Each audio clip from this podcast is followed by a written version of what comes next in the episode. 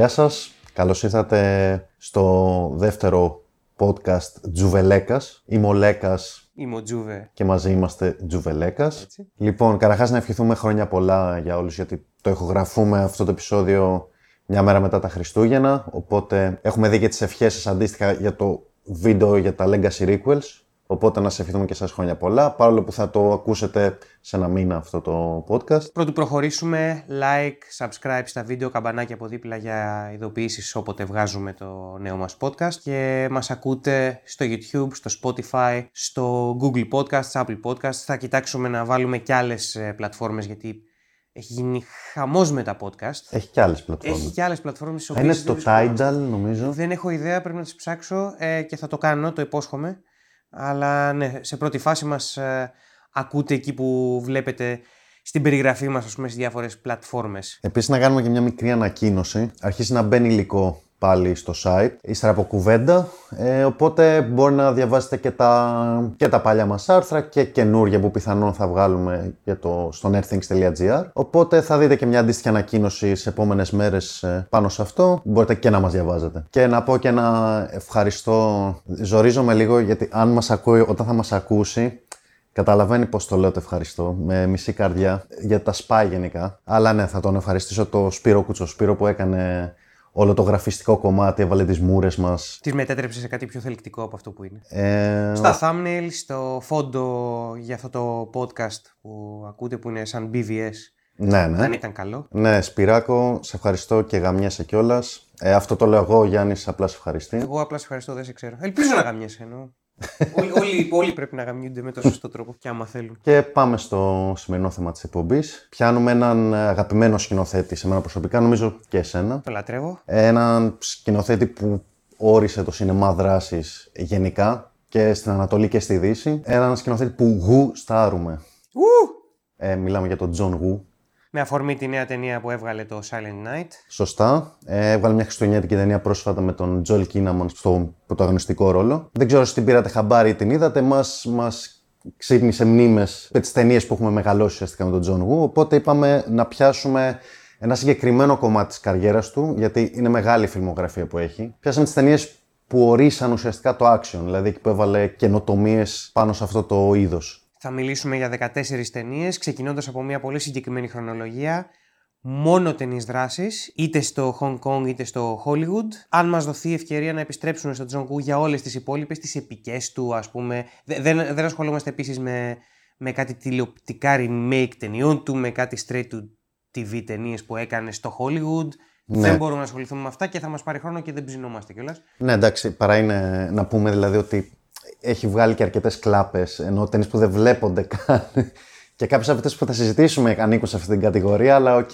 Είδαμε αρκετές ταινίες, το ευχαριστήθηκα εγώ προσωπικά. Και εγώ ευχαριστήθηκα. Πάντα είναι μ, μια καλή ευκαιρία να ε, επισκέπτεται κάποιος John Woo, γιατί ακόμα και τις κλάπες του, άμα είναι να κάνεις κάτι ολικό, μια γενική επίσκεψη στον John Woo, ε, επισκιάζονται από τις ταινιάρες που έχει κάνει, οπότε...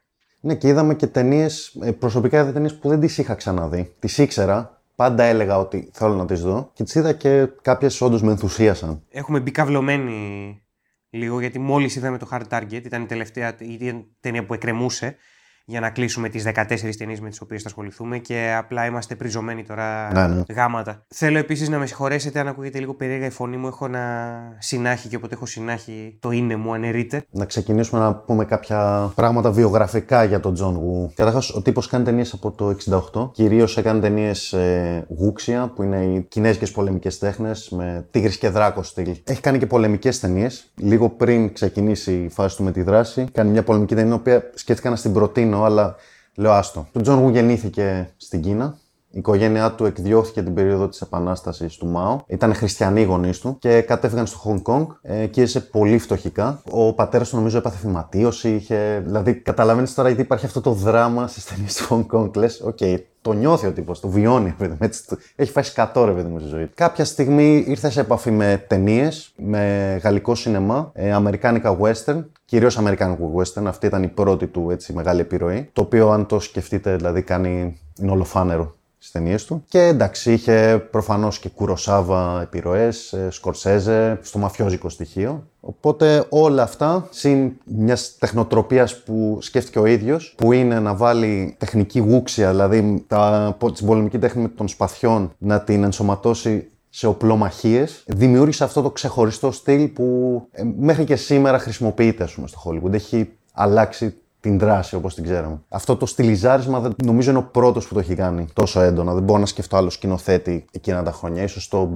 Papa που είναι ο, ο πρωτογού ας πούμε, της εποχής. Τέλος πάντων ξεκινάει την φιλμογραφία του ε, το 68 που αναφέραμε πριν, έχει κάνει κομμωδίες, έχει κάνει διάφορα είδη, αλλά είναι περισσότερο διεκπαιρεωτής. Και κάποια φάση στο 85 έχει εξαντληθεί από το πλήθος ταινιών που γυρνάει, γιατί γυρνάει κάθε χρόνο ταινίες και δύο ταινίες και είναι και ταινίες που δεν είναι κάποιο δικό του όραμα. Ο ίδιος έχει μια ιδέα, ε, αλλά δεν μπορεί να την υλοποιήσει και βρίσκει τον παραγωγό Τσούι Χάρκ, ο οποίος ε, τον βοηθάει να το ενσαρκώσει. Αυτή η ταινία είναι το Better Tomorrow, το 86 κυκλοφόρησε, και είναι η ταινία που σηματοδοτεί την περίοδο του γου που θα ασχοληθούμε. Είναι όλα τα στοιχεία του εκεί, τα οποία θα τα πούμε αναλυτικά λίγο μετά στο podcast. Είναι η πρώτη ταινία που βλέπουμε τις ε, κλασικές πλωμαχίες, slow motion και γενικά την θεματολογία που έχει με αντρική ηθική, αντρική τιμή, φιλία. Οι αντρικές σχέσεις είναι το Καταδικασμένα ρομάτζα μερικές φορές.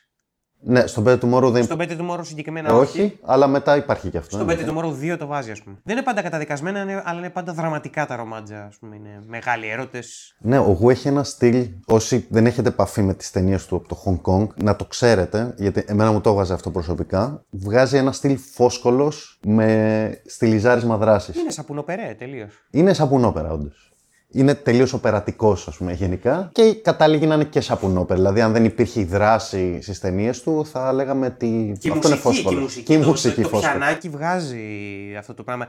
Αυτό είναι το θέμα ότι ο Φόσκολος έκανε σωστή σαπουνόπερα, άσχετο αν ο όγκος των επεισοδίων την κάνει μη ποιοτική. Ο Γου μετά, αφού κάνει 6-7 ταινίες στο Hong Kong από, εκείνη, από τον Better Tomorrow και μετά, μετά έπειτα μπαίνει στο Hollywood, όπου εκεί τον μαθαίνουμε όλοι. Από ό,τι καταλαβαίνω, ο Γου ήταν ο αγαπημένος action σκηνοθέτης των action σκηνοθετών. Δηλαδή, οι σκηνοθέτες που ψαχνόντουσαν να βρουν υλικό είχαν ανακαλύψει κάπου στο Hong Kong ο Ταραντίνο για παράδειγμα, ο Ροντρίγκε, που ήταν οι ανερχόμενοι σκηνοθέτες της εποχής, είχαν ανακαλύψει τον Τζον Γου και σου λένε αυτός πρέπει να έρθει στο Hollywood.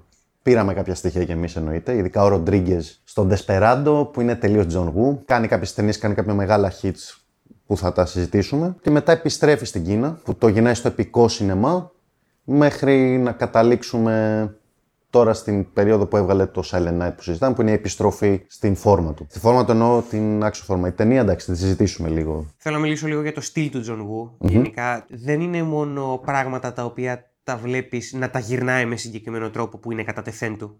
Δηλαδή, βλέπεις έναν τύπο με δύο γκάνια να πέφτει στα πλάγια και να σούρνεται για χιλιόμετρα ενώ πυροβολάει και πυροβολιέται με τον αντίπαλό του. Τα slow mo, τα κοντινά, τη μουσική που αναφέραμε που τις περισσότερες φορές την επιλέγει να είναι δραματική. Το γαμάτο με τον Τζον Γου είναι πώς παίρνει αυτά τα υλικά και τα μοντάρει μαζί. Είναι πολύ μεγάλο πράγμα το μοντάζ της ταινίας του Τζον Γου. Θα κάνει το slow mo είτε κοντινό είτε γενικό, δηλαδή είτε ένα δραματικό γκρο πλάν στα μάτια, είτε όταν ο Βαντάμ θα ρίξει μια γυριστή κλωτσιά ας πούμε, σε έναν αντίπαλό του, ταυτόχρονα θα γίνει αλλαγή με, με κανονικής ταχύτητας πλάνο. Αυτό το πράγμα δημιουργεί μια δυναμική που νιώθω ότι είναι από τις λίγες φορές που μου περνάει το slow mo και δεν βγαίνει μια φτύνια ότι ή μια φτύνια ή μια καταλαβαίνω από τη μια συναισθηματική ας πούμε ε, κωλοπηλάλα αλλά απ' την άλλη μερικές φορές είμαι σε φάση εντάξει, δεν χρειαζόμουν να το δω μου αυτό. Η συναισθηματική κωλοπηλάλα είναι που βλέπεις, παιδί μου, το σκηνοθέτη να θέλει να, να αναδείξει τη δουλειά των κασκαντέρ του. Το οποίο καταλαβαίνω. Καταλαβαίνω ένα συνεργείο να θέλει να υποστηρίξει ένα τον άλλο και να το κάνει αυτό. Μερικές φορές είμαι σε φάση δεν το ψήνω. Και είναι, είναι γνώρισμα και πολλών ταινιών δράσης του κιλού και B-movies και τέτοια. Ο Τζον Γου φλερτάρει πάρα πολύ επικίνδυνα με αυτό, αλλά όποτε κάνει κοντινό, χωρίς απαραίτητα να έχει κάποιο αντίκτυπο στη θεματική, έχει αντίκτυπο στο βίωμα της στιγμής εκείνης. Α πούμε, τώρα που το έχουμε φρέσκο την προηγούμενη ώρα, ας πούμε, το hard target.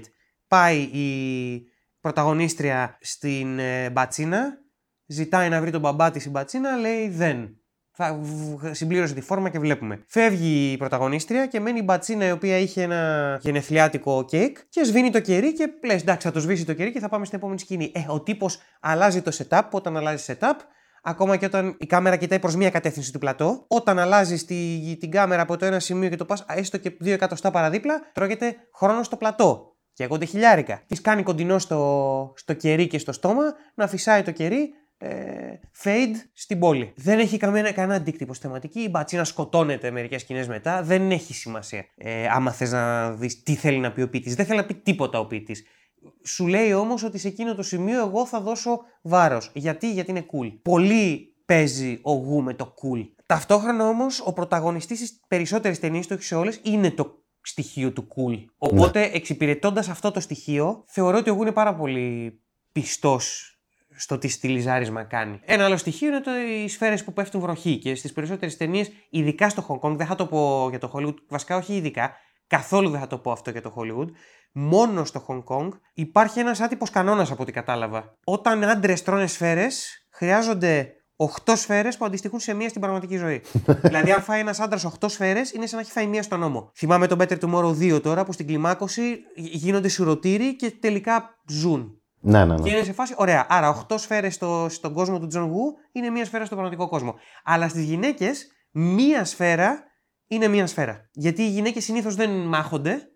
Ε, είναι εκεί για να δώσουν δράμα και να δώσουν κίνητρο εκδίκησης ή τέλος πάντων ε, κίνητρο να δράσει ο πρωταγωνιστής ναι, ναι, ναι. πούμε. Και εκεί ίσως μπορείς να πεις αυτό που έχεις ακούσει σε σχέση με το στυλιζάρισμα, το, το πώς θεωρεί ότι η βία είναι κάτι όμορφο. Εντάξει, για να είμαι ειλικρινής, δεν το διαπίστωσα μόνος μου. Ε, το είδα σε ένα ωραίο βίντεο essay, το οποίο δεν θυμάμαι πώς λέγεται για να το βλέπετε όσοι ενδιαφέρεστε. Είναι μια σκηνή στο Hard Boil τέλος πάντων που είναι iconic εντελώς. Είναι ο Τσόγιον Φατ ε, μέσα στο μακελιό προσπαθεί να σώσει μωρά και να σκοτώσει μια στρατιά από κακούς, ας πούμε. Και είναι μες στο ένα χέρι κρατάει το μωρό και στο άλλο πυροβολάει. Τραυματίζεται κιόλας, φεύγουν αίματα και πέφτουν πάνω στο μωρό. Και είναι το μωρό με τη γλυκιά φατσούλα, νεογέννητο, δηλαδή μηνών μωρό, το οποίο έχει κάποιες κοιλίδες αίματος πάνω του που δεν είναι δικό του. Και κάθε και κοιτά έτσι, του κάνα κοντινό στην κάμερα και αυτός που έκανε το essay έλεγε ότι αυτό είναι η ιδέα του Τζον Γου, ρε, παιδί μου, για τη βία, ότι η βία είναι όμορφη.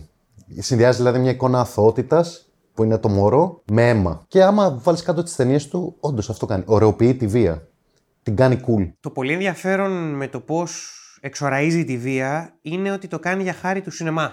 Το κάνει για χάρη της τέχνης. Θέλει να παράξει όμορφες εικόνες. Αυτό που τον εξιτάρει είναι να το αφηγηθεί μέσω βίας. Δεν ηθικολογεί ωστόσο. Ενώ υπάρχουν ήρωες με, ναι. με ηθική πηξίδα, υπάρχουν ήρωες οι οποίοι είναι στη μία και στην άλλη πλευρά του νόμου, ή διώξεις του ίδιου νομίσματος, ας πούμε, στο face-off. Ωστόσο, δεν είναι όπως ο Σταλόνε, ας πούμε, που όταν εξοράζει τη βία του Ράμπο, στο, από το δεύτερο και μετά θα πω εγώ κυρίως, ό,τι και αν είναι η πρώτη ταινία, που το χρησιμοποιεί για να κάνει πολιτική που το χρησιμοποιεί για να ηθικολογήσει. Ο Σταλόνε το κάνει πάρα πολύ αυτό. Ο Γου το κάνει διότι θεωρεί ότι αυτό το πράγμα δίνει πολύ όμορφη ναι. εικόνα, δίνει πολύ όμορφο αποτέλεσμα και δίνει, δίνει ένα υψηλό δράμα, θα πω εγώ. Μα αυτό είναι όπερα. Ακριβώς.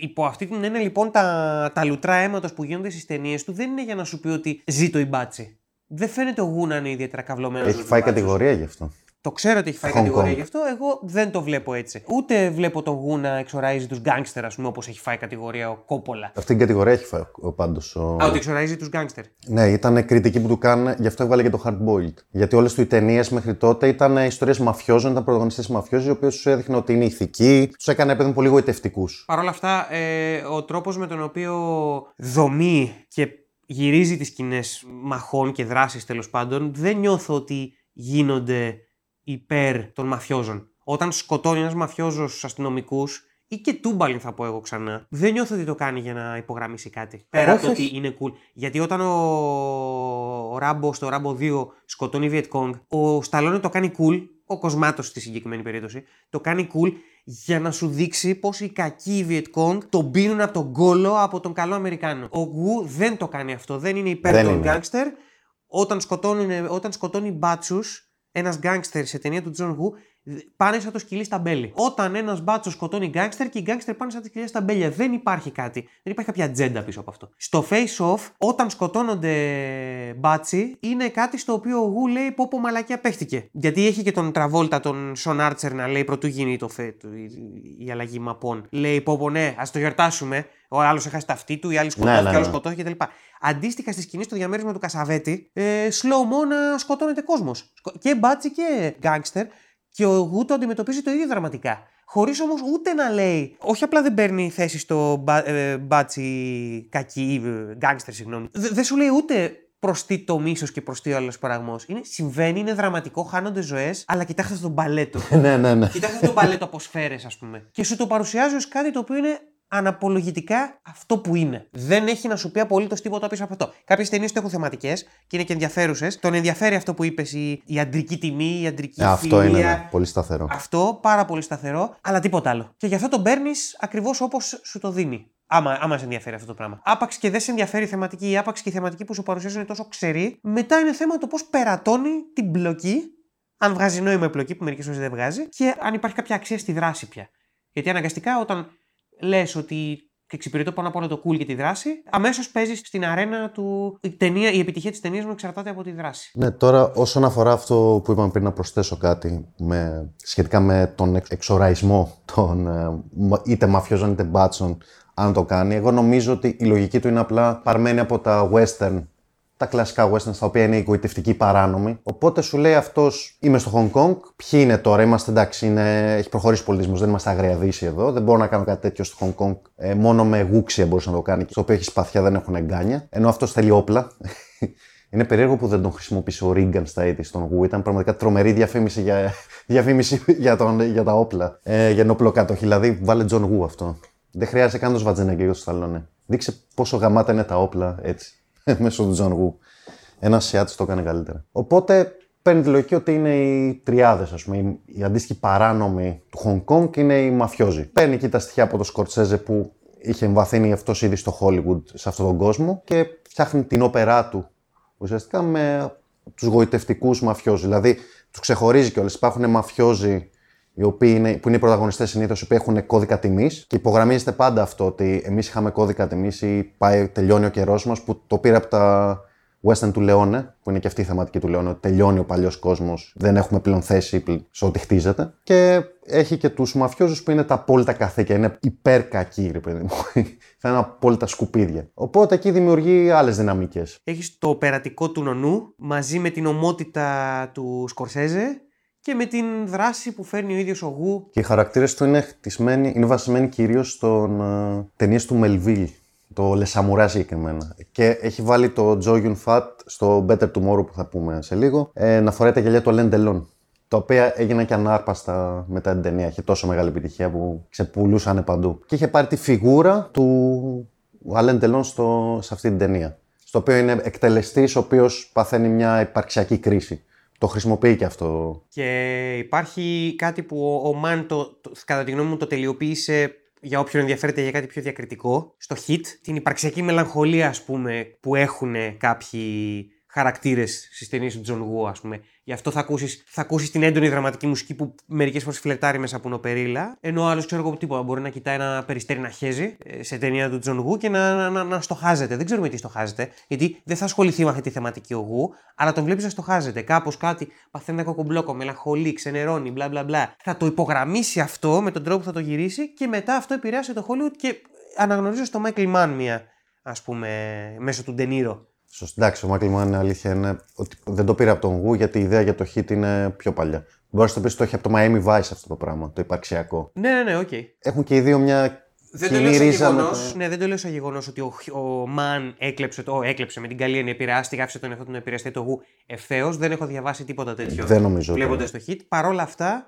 βλέπω αυτό το κοινό νήμα. Έχουν, εδώ πέρα, ισχύει και εγώ το βλέπω. Δύο πραγματάκια εγώ να προσθέσω για τον Γου. Το ένα είναι ότι βλέπεις την διαφορετική οπτική που έχουν οι Ασιάτες τους ήρωες, το οποίο αυτό το έχω παρατηρήσει και γενικά και στα άνιμε, ας πούμε, και στο κορεάτικο σινεμά, γενικά στο ασιατικό. Οι ήρωες εκφράζουν τα συναισθήματά τους. Δηλαδή, όσο μάτσο κι αν είναι στις ταινίες του Τζον Γου, πάντα έχουν στιγμές που εκφράζονται. Θα εκφράσει ο άλλος την αγάπη του για τον άλλον. Σε σημείο που Κάποιοι το έχουν ερμηνεύσει ότι αυτό είναι ομοερωτικό σχεδόν. Στο οποίο ο Τζον Γου δεν είπε κάτι. Τον, ε, διάβασα ένα απόσπασμα συνέντευξής του που του λένε ότι οι χαρακτήρες υπονοείται μια ομοφυλοφιλική σχέση ανάμεσα στους χαρακτήρες. Ο Τζον Γου λέει ότι οκ, ο καθένας μπορεί να το ερμηνεύσει όπως Ε, θέλει. πούτσα το, αυτό, τα, αφή- απλά τα αφήνει εκεί και σου Ε, λέει κάτι. δεν, είχα, δεν είχα τέτοιο σκοπό, δεν είναι αυτός ο σκοπός μου, αλλά άμα κάποιος το βλέπει έτσι, οκ. Δείτε το όπως θέλετε, δεν με πειράζει. Αυτό είναι, αυτό είναι το πρόβλημα, ότι στη σήμερον ημέρα με όλα τα δικαιώματα τα οποία έχουν πάρει queer γενικά, κι- άτομα queer, το οποίο το λέω μόνο για καλό, δυστυχώς δεν έχουμε βάλει στη συζήτηση τη γενικότερη το ότι δύο άντρες μπορούν να ερωτευτούν, απλά δεν είναι ανάγκη να είναι σεξουαλικό. Ε, για μένα είναι υπαρκτό αυτό, ότι οι δύο άντρες μπορούν να ερωτευτούν, να υπάρχει αυτό το έντονο που το βλέπουμε να το αποτυπώνει ο Τζον Γου, απλά δεν θέλουν να πηδηχτούν. Γίνεται. Είναι μια, μια έλξη, ρε παιδί μου, σε φάση θέλω να περνάω χρόνο μαζί σου, γουστάρω, καταλαβαίνόμαστε κτλ. Μια βαθιά φιλία, θα το πει κάποιος. Εγώ θα το πω και έρωτα, ότι υπάρχουν και, υπάρχουν και περιπτώσεις που μπορεί αυτό το πράγμα να ξεπεράσει το, την ταμπέλα της φιλίας, με όποια ένταση και αν είναι αυτή, και να πάει κανονικότατα στον έρωτα. Δεν το συζητάμε πάρα πολύ αυτό, και άρα η, αναγκαστικά γίνεται λίγο ασπρομαύρο. Άρα η ε, straight φιλία ή gay ζευγάρι το οποίο δεν περατώθηκε. Υπάρχει αυτό το, το γκρίζο, να σου το πω τώρα έτσι για χάρη της κουβέντας γκρίζο, που λέγεται «Α, για μένα αντρικός έρωτας. Και αυτό το εκφράζει πολλές φορές ο Τζονγκού στις ταινίες του. Α πούμε στο Killer, Στο killer πάθαν είναι. έρωτα ότι ο Τσόγιον Φατ συνέχισε να θέλει να πηδάει την ε, τραγουδίστρια, ας πούμε. Ο Ντάνι Λίτρο είναι περισσότερο ερώτημα. Ο Ντάνι Λί τρώει περισσότερο έρωτα, αλλά και πάλι δεν νιώθω ότι θέλει να το φασώσει, να τον φιλήσει, να το τέτοιο. Δεν το βλέπω έτσι. Βλέπω όμως ότι έχει πάθει α- α- ανεπανόρθωτο θαυμασμό ναι, ναι, ναι. ναι. προς τον Τζο Γιουν Φατ, ας πούμε. Και είναι, είναι αυτό που είναι και μου αρέσει αυτό που είναι. Σε αντίθεση με την Δύση, όπου οι ήρωες πρέπει να είναι λιγομίλητοι, να μην εκφράσουν τα συναισθήματά τους. Και γι' αυτό το λόγο θα έλεγα ότι ίσως να μην είναι μάτσο οι ήρωες του Τζον Γου. Γιατί το μάτσο, κομμάτι του πακέτου του μάτσο είναι να μην εκφράζουμε τα συναισθήματα. Ισχύει αυτό, ναι. Θα έλεγα. Είναι περίεργο γιατί παίζει με αυτήν την ισορροπία ο Γου. Δηλαδή, οι ήρωες εκφράζουν τα συναισθήματά τους full και μετά θα κάνουν ένα μακελιό του ελαίου, ας πούμε. Απλά ένα μέρη στα cool, ρε φίλε. Είναι cool, είναι ικανοί, όπως με άλλο τρόπο από ότι είναι οι ήρωες στη Δύση. Δεν έχει τόσο να κάνει με το σώμα τους, με την σωματική υπεροχή όπως εδραίωσε ο Μπράβο. Σβαρτζενέκερ, ο Σταλόνε, ο Βίλι, ο Βαντάμ. Ναι, κανείς από τους ήρωες του Γου δεν είναι φεταράς. Ο πρώτος φεταράς ήρωας του Γου είναι ο Βαντάμ. Και λες, ναι, λογικό, γιατί πάμε σε πρώτη Εκεί πάμε πα Αμερικάνικα. Αμερική. Δεν θεωρώ ότι υπάρχει ματσίλα στις ταινίες του Τζον Γου. Υπάρχει αυτή η κάβλα με τη βία. Που μάτσο για μένα δεν είναι να έχεις απαραίτητα κάβλα με τη βία. Έχει, το, ενέχει, το ενέχει και αυτό, ρε παιδί μου. Αλλά το μάτσο είναι πιο πολύ το πώς άγεσαι και φέρεσαι, ξέρω. εγώ. Τέλος, να πούμε φυσικά για το μεταφυσικό στοιχείο το οποίο βγαίνει στην ταινία του από τα περιστέρια. Άπειρα περιστέρια. Ε, Χριστιανός άνθρωπος, δεν το ήξερα αυτό. Ναι, ναι, ναι. Μου το πες εσύ, μου το Ναι, έχει ναι. πει σε ένα από τα τηλεφωνήματά μας. Γι' αυτό και έχει πάντα μέσα χριστιανικά στοιχεία. Υπάρχουν σε αρκετές ταινίες τέλος πάντων. Υπάρχουν εκκλησίες, Η θεία παρουσία ουσιαστικά. σταυροί, νεκροταφεία, δηλαδή υπάρχει το θρησκευτικό στοιχείο. Ακόμα και αντίστοιχα χρησιμοποιεί και την. ε, η Βουδ- η Βουδισμό έχουν οι.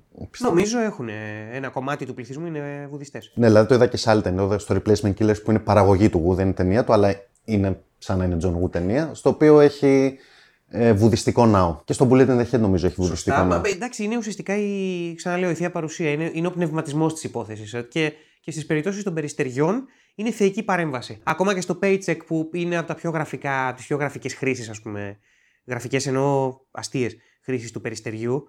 Και πάλι είναι μια προοικονομία, ένας ιονός ή τέλος πάντων μια απόδειξη ότι κοίτα αυτή τη στιγμή σου δίνω τη λύση. Ή στο face off, ας πούμε, που σκάνε τα περιστέρια και βγαίνει ο, Ο Νίκολας Κέιτζ. ο Νίκολας Κέιτζ λοιπόν. Που βγαίνει και ο, ο Τραβόλτα που είναι ο κακός σε εκείνο το σημείο ακόμα, παθαίνει τσότσο. Α πούμε, γιατί σου λέει: Ω μαλάκα, οκ. Μα, μ' αρέσει όταν με πολύ λίγο budget, με μια πάρα πολύ απλή οπτικοποίηση, ας πούμε, ανεβάζεις πάρα πολύ μια κλιμάκωση ή μια αντιπαράθεση τέλος πάντων, κυρίως δράσει θα πω, με το να υπονοήσεις ότι εκείνη τη στιγμή κάτι γίνεται κοσμικά. Κάτι σε κοιτάει από πάνω. Το οποίο μπορεί να παρέμβει, μπορεί και όχι, αλλά ότι αυτή η σύγκρουση δεν είναι απλά δύο τύποι που τις παίζουν. Και έτσι είναι που γίνεται οπερατικό. Ναι, ναι, είναι ναι. αυτό που λέμε larger than life. Είναι κάτι το οποίο δεν είναι απλά δύο τύποι που παίζουν ξυλίκι, ας πούμε. Είναι μια σύγκρουση κόσμων σε εκείνο το Ναι, σημείο. ναι, ναι. Και ο Γου το κάνει πάρα πολύ καλά, με έναν, με έναν συγκεκριμένο τρόπο, αλλά το κάνει πάρα πολύ καλά.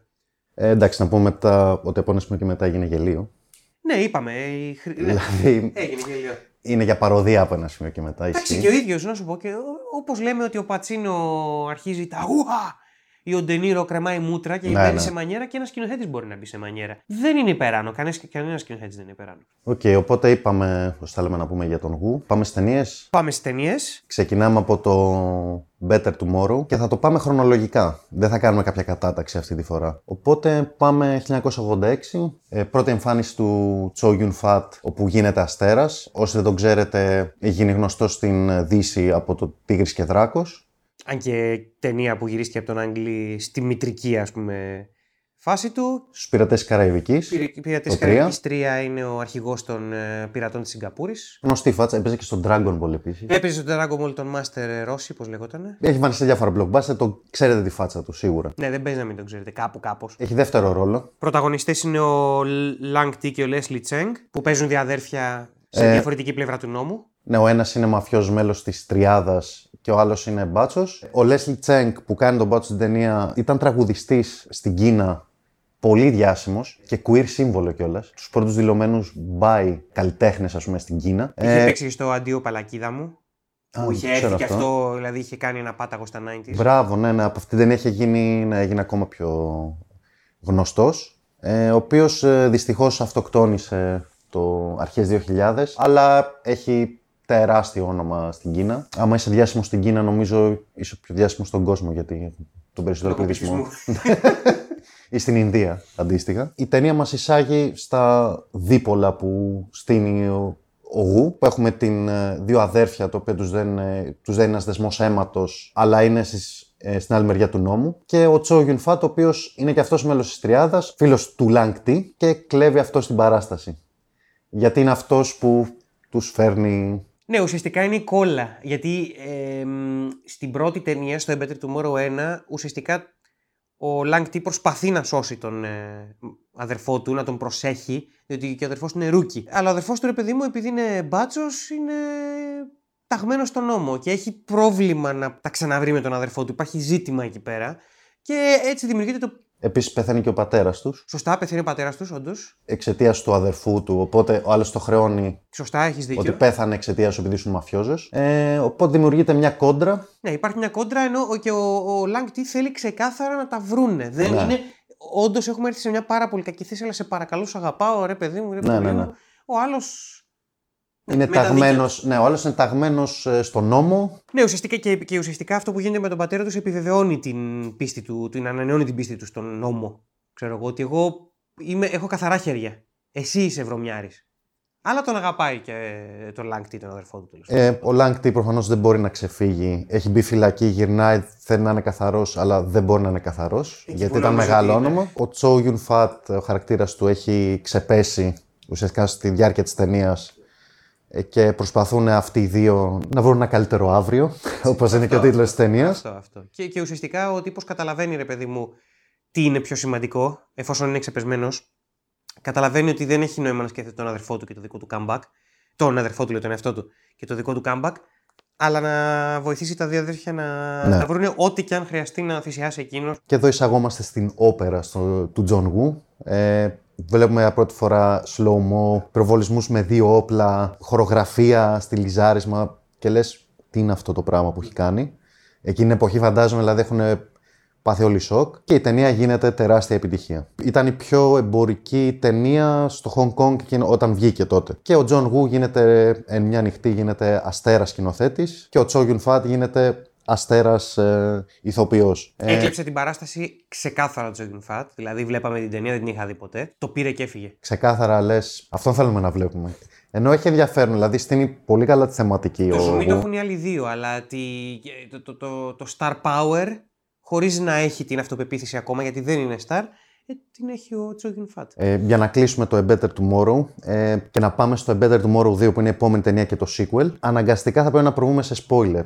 Γενικά κάνουμε spoilers στην εκπομπή, αλλά επειδή θεωρώ ότι το Better Tomorrow είναι ταινία που δεν έχει δει πάρα πολλοί κόσμος και θα ήθελα να τη δει, θα προειδοποιήσουμε ε, ότι μπαίνουμε τώρα σε spoiler, ε, ώστε όσοι θέλετε να το δείτε να μην, το, να μην ακούσετε αυτό το σημείο τουλάχιστον. Οπότε τώρα ξεκινάει το spoiler κομμάτι, θα το δείτε και στο, θ- και στην, ε, και στο φόντο, στο βίντεο. Πάμε λοιπόν, spoiler τώρα κουβέντα. Ε, στο φινάλε της ταινίας, ε, στην κλιμάκωση, προφανώς γίνεται ένα τεράστιο μακελιό. Ε, ο Τσόγιον Φάτ έχει έναν δραματικό θάνατο, ο οποίος δεν είχε τα τον αδέρφια. διώχνουνε, τα αδέρφια τον διώχνουν για να γλιτώσει. για να γλιτώσει και τα λοιπά, γιατί τον έχουν αγαπήσει εν τω μεταξύ. Και ο Τσο Γιουν Φατ είναι σε φάση επειδή καταλαβαίνει ότι τα αδέρφια έχουν παγιδευτεί και θα πάνε. Εμείς όταν το βλέπαμε, νομίζαμε ότι θα, ξέρεις, θα θυσιαστούν τα, Ναι, ναι, τα ναι. αδέρφια, ότι δεν υπάρχει, εφόσον δεν μπορούμε να αγαπηθούμε σε αυτόν τον κόσμο, γάμησέ το, δεν μπορούμε να, να Θα μονιάσουμε. πεθάνουμε άλλο. σαν αδέρφια. Θα δηλαδή. πεθάνουμε αγαπημένοι. Και επειδή είχα την ώρα που βλέπαμε την ταινία, έχουμε ένα κακό συνήθειο και εσύ και εγώ. Εγώ εκείνη τη στιγμή έβλεπα πληροφορίες για το sequel και βλέπω ότι ο, ο Τσο Γιουν Φατ παίζει και στο 2 και τα λοιπά. Λέω ναι, οκ, βγάζει νόημα, ωραία, αντί να σκοτωθούν, ωραία, θα είναι πολύ όμορφα και τα λοιπά. Και όχι. Γυρίζει το Chris Craft πίσω και πηγαίνει και σκοτώνεται αυτός, γλιτώνοντας τους χρόνο για να έρθουν οι μπάτσοι και να, να γίνουν οι κατάλληλες συλλήψεις και τέλος πάντων να καθαρίσει εκείνο το σημείο από τους μαφιόζους που θέλουν αίμα. Και να τα βρουν τα αδέρφια μεταξύ. Και εν τω μεταξύ να τους έχει βρει χρόνο, τα έχουν ήδη βρει τα αδέρφια σε εκείνο το σημείο. Και οι άλλοι δύο ξεπαστρεύουν τους υπόλοιπους. Ξεπαστρεύουν τους υπόλοιπους, τα βρίσκουν μεταξύ τους, συλλαμβάνεται ο Λαγκτή. Ε, αλλά ρε παιδί μου, έχει, έχει κλείσει το δράμα με happy end για τους δύο από τους τρεις. Ωραία. Και τώρα πάμε στο Embedded Tomorrow 2, όπου ο Τσόγιουν Φατ επιστρέφει, αλλά δεν είναι ο ίδιος χαρακτήρας, είναι ο δίδυμος αδερφός του, το πιο φτηνό έβριμα μπορούσα να βρουν για τον επαναφέρον. Το οποίο εγώ το δέχομαι όταν δουλεύει μια ταινία. Είμαι πολύ OK με αυτό. Αλλά είναι όντως τυπικά το πιο φτηνό Ναι. έβριμα. Και τον φέρνουν μόνο και μόνο για να δημιουργήσουν την ίδια δυναμική που είχε το ένα. Τον βάζουν να φοράει το παλτό του αδερφού του, το γυαλιά του αδερφού του και να φέρεται σαν τον αδερφό του το νούμερο ένα. Οπότε ουσιαστικά ήταν και φτηνό κόλπο για ένα, και, και, και φτηνή η χρήση του. Ουσιαστικά σου λέει το σκοτώσαμε, μαλακία κάναμε, αλλά βγήκε το sequel.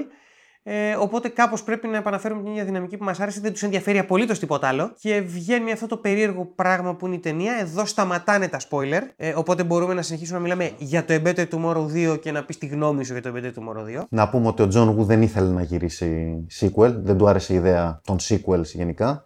Αλλά έφαγε πίεση από τον παραγωγό Τσούι Χαρκ, με το οποίο είχαν μετέπειτα και πολλές προστριβές γύρω από αυτό το franchise. Και λόγω της πίεσης, αλλά και για χάρη του φίλου του Dean Shek, που εμφανίστηκε στην ταινία, ε, ο οποίος είχε οικονομικά προβλήματα εκείνη την περίοδο και ο Τζον Γου είπε: Οκ, θα το κάνω και για σένα για να επανέλθεις. Θα έχει επιτυχία η ταινία σίγουρα, οπότε να πάρεις λεφτά, ας πούμε. Και η ταινία είναι ο ορισμός ε, του μπουρδέλου.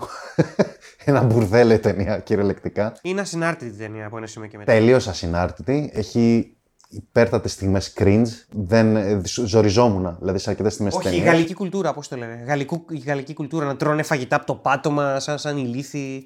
Ό,τι να είναι γίνοντα στην ταινία. Πολύ περίεργη ταινία, ναι.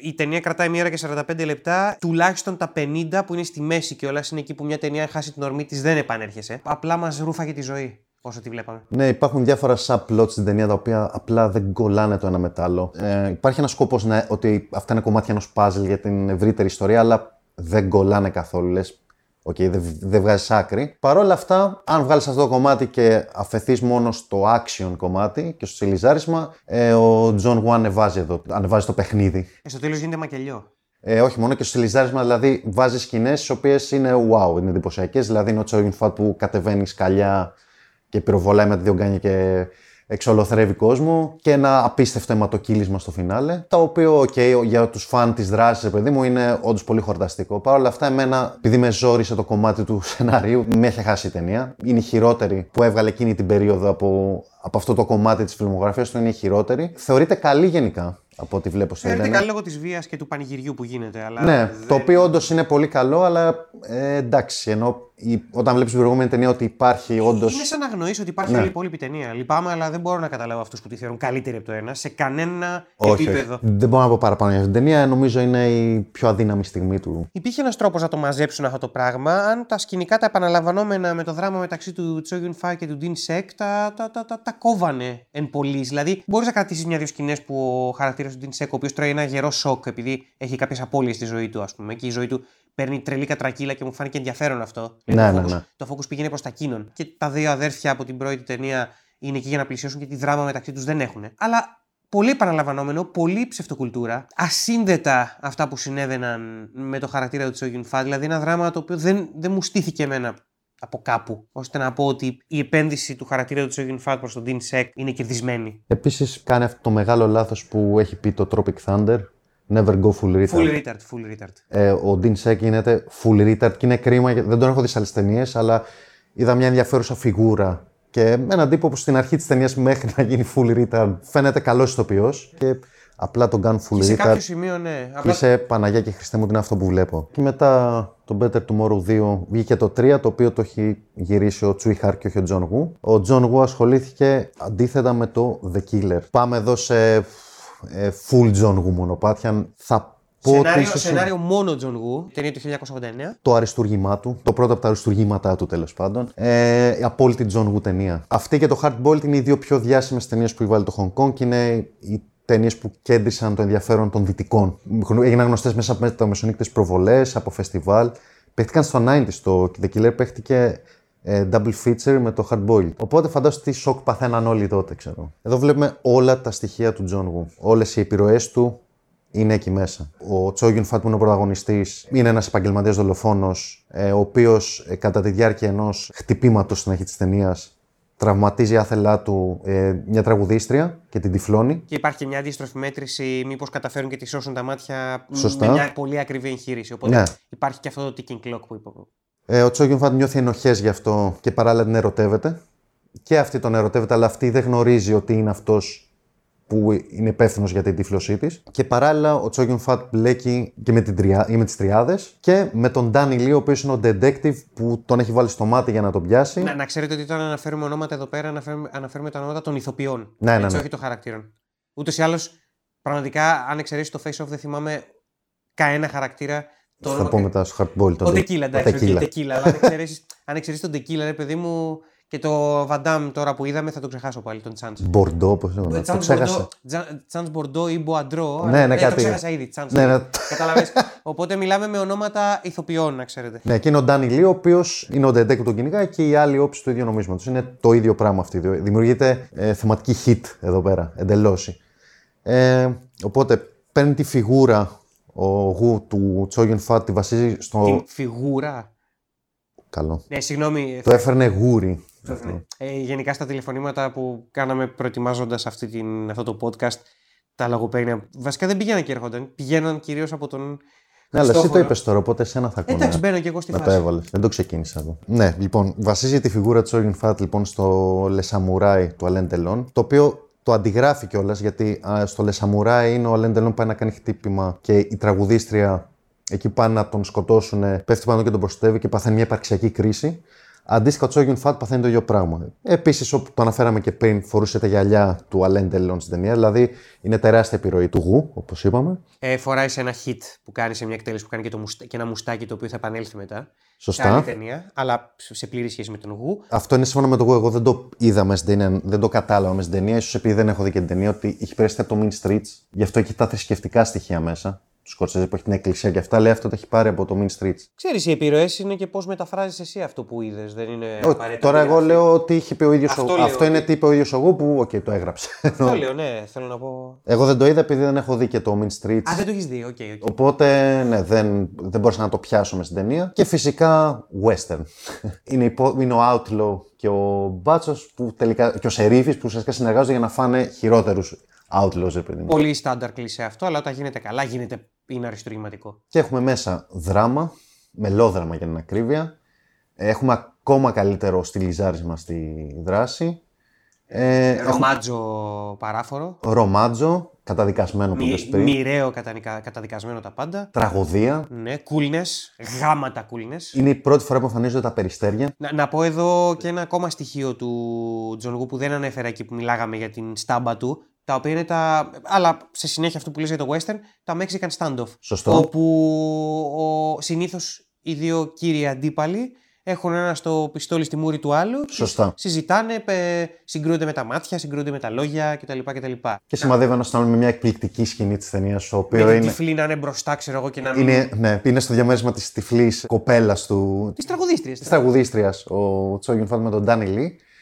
Και κυνη- ουσιαστικά κυνηγάει ο Ντάνι Λί τον Τσόγιον Φατ και έχουν, μιλάνε κανονικά σαν να είναι φίλοι ε, με τα Με όπλα τα να σε- όπλα. να σημαδεύουν ένα στον άλλον μπροστά στην τυφλή, η οποία δεν μπορεί να δει. Χαμογελάνε και οι δύο Ναι. σαρδόνια, λένε Α, ναι, είναι ο φίλος μου ο τάδε, ναι, ναι, ναι, θυμάσαι. Και, και απλά είναι έτοιμοι να σκοτωθούν. και Το οι οποίο είναι άλλοι- και κωμικό, αλλά έχει και ένταση παράλληλα. Full ένταση. Είναι εξαιρετικό το πώς πετυχαίνει ισορροπίες εδώ πέρα εγώ. Ένα άλλο στοιχείο να αναφέρω εδώ πέρα είναι ότι ο Τζον Γου, χωρίς ποτέ να μου γίνεται χυδαίο, όπως κάποιοι Έλληνες σκηνοθέτες που καστάρουν γκομενάρες, ο Τζον Γου καστάρει γκομενάρες. Είναι τρομερό το πώς στη φιλμογραφία του είναι γεμάτη από γυναίκες οι οποίες είναι πάρα πολύ όμορφες, πάρα πολύ σεξy. Δεν γίνεται σε κάθε ταινία του να είναι και όμορφες και σεξy. Α, Θα μιλήσουμε αργότερα γι' αυτό. Στο Face/Off, ας πούμε, δεν είναι απαραίτητο αυτό σε κάθε ρόλο. Αλλά σε πολλές ταινίες του είναι απ' όλα μέσα. Απ' όλα, απ' όλα, απ' όλα. Και στις Αμερικάνικες έχει, ναι. Και στις Αμερικάνικες Παντού. παίζει αυτό, ναι. Και εδώ λοιπόν, η τραγουδίστρια δηλαδή είναι. Ναι, ναι. Το, το κλασάτο, το ωραίο, το, αλλά το πολύ ωραίο, ρε φίλε. Και το, ένα τρίτο στοιχείο που θέλω να αναφέρω, γιατί ήταν και στις άλλες δύο, ή ήταν, σίγουρα ήταν στον Better Tomorrow 2, δεν θυμάμαι αν ήταν και στο ένα, ο Φου Ιον Sing, ο οποίος παίζει ένας νταγλαράς ο οποίος παίζει συνήθως henchmen ή ανταγωνιστές, αυτή η σκατόφατσα, Α, η, ναι, μπράβο. η περίεργη, ας πούμε, που τον είχε ο Γου ε, συνήθως μαζί του, ας πούμε. Ναι, ναι, ναι, απίστευτη Έτσι. σκατόφατσα. Ναι, και είναι ο κεντρικός οικός είναι απόλυτο σκουπίδι. Και νομίζω είναι η πιο τραγική ταινία, ναι, του.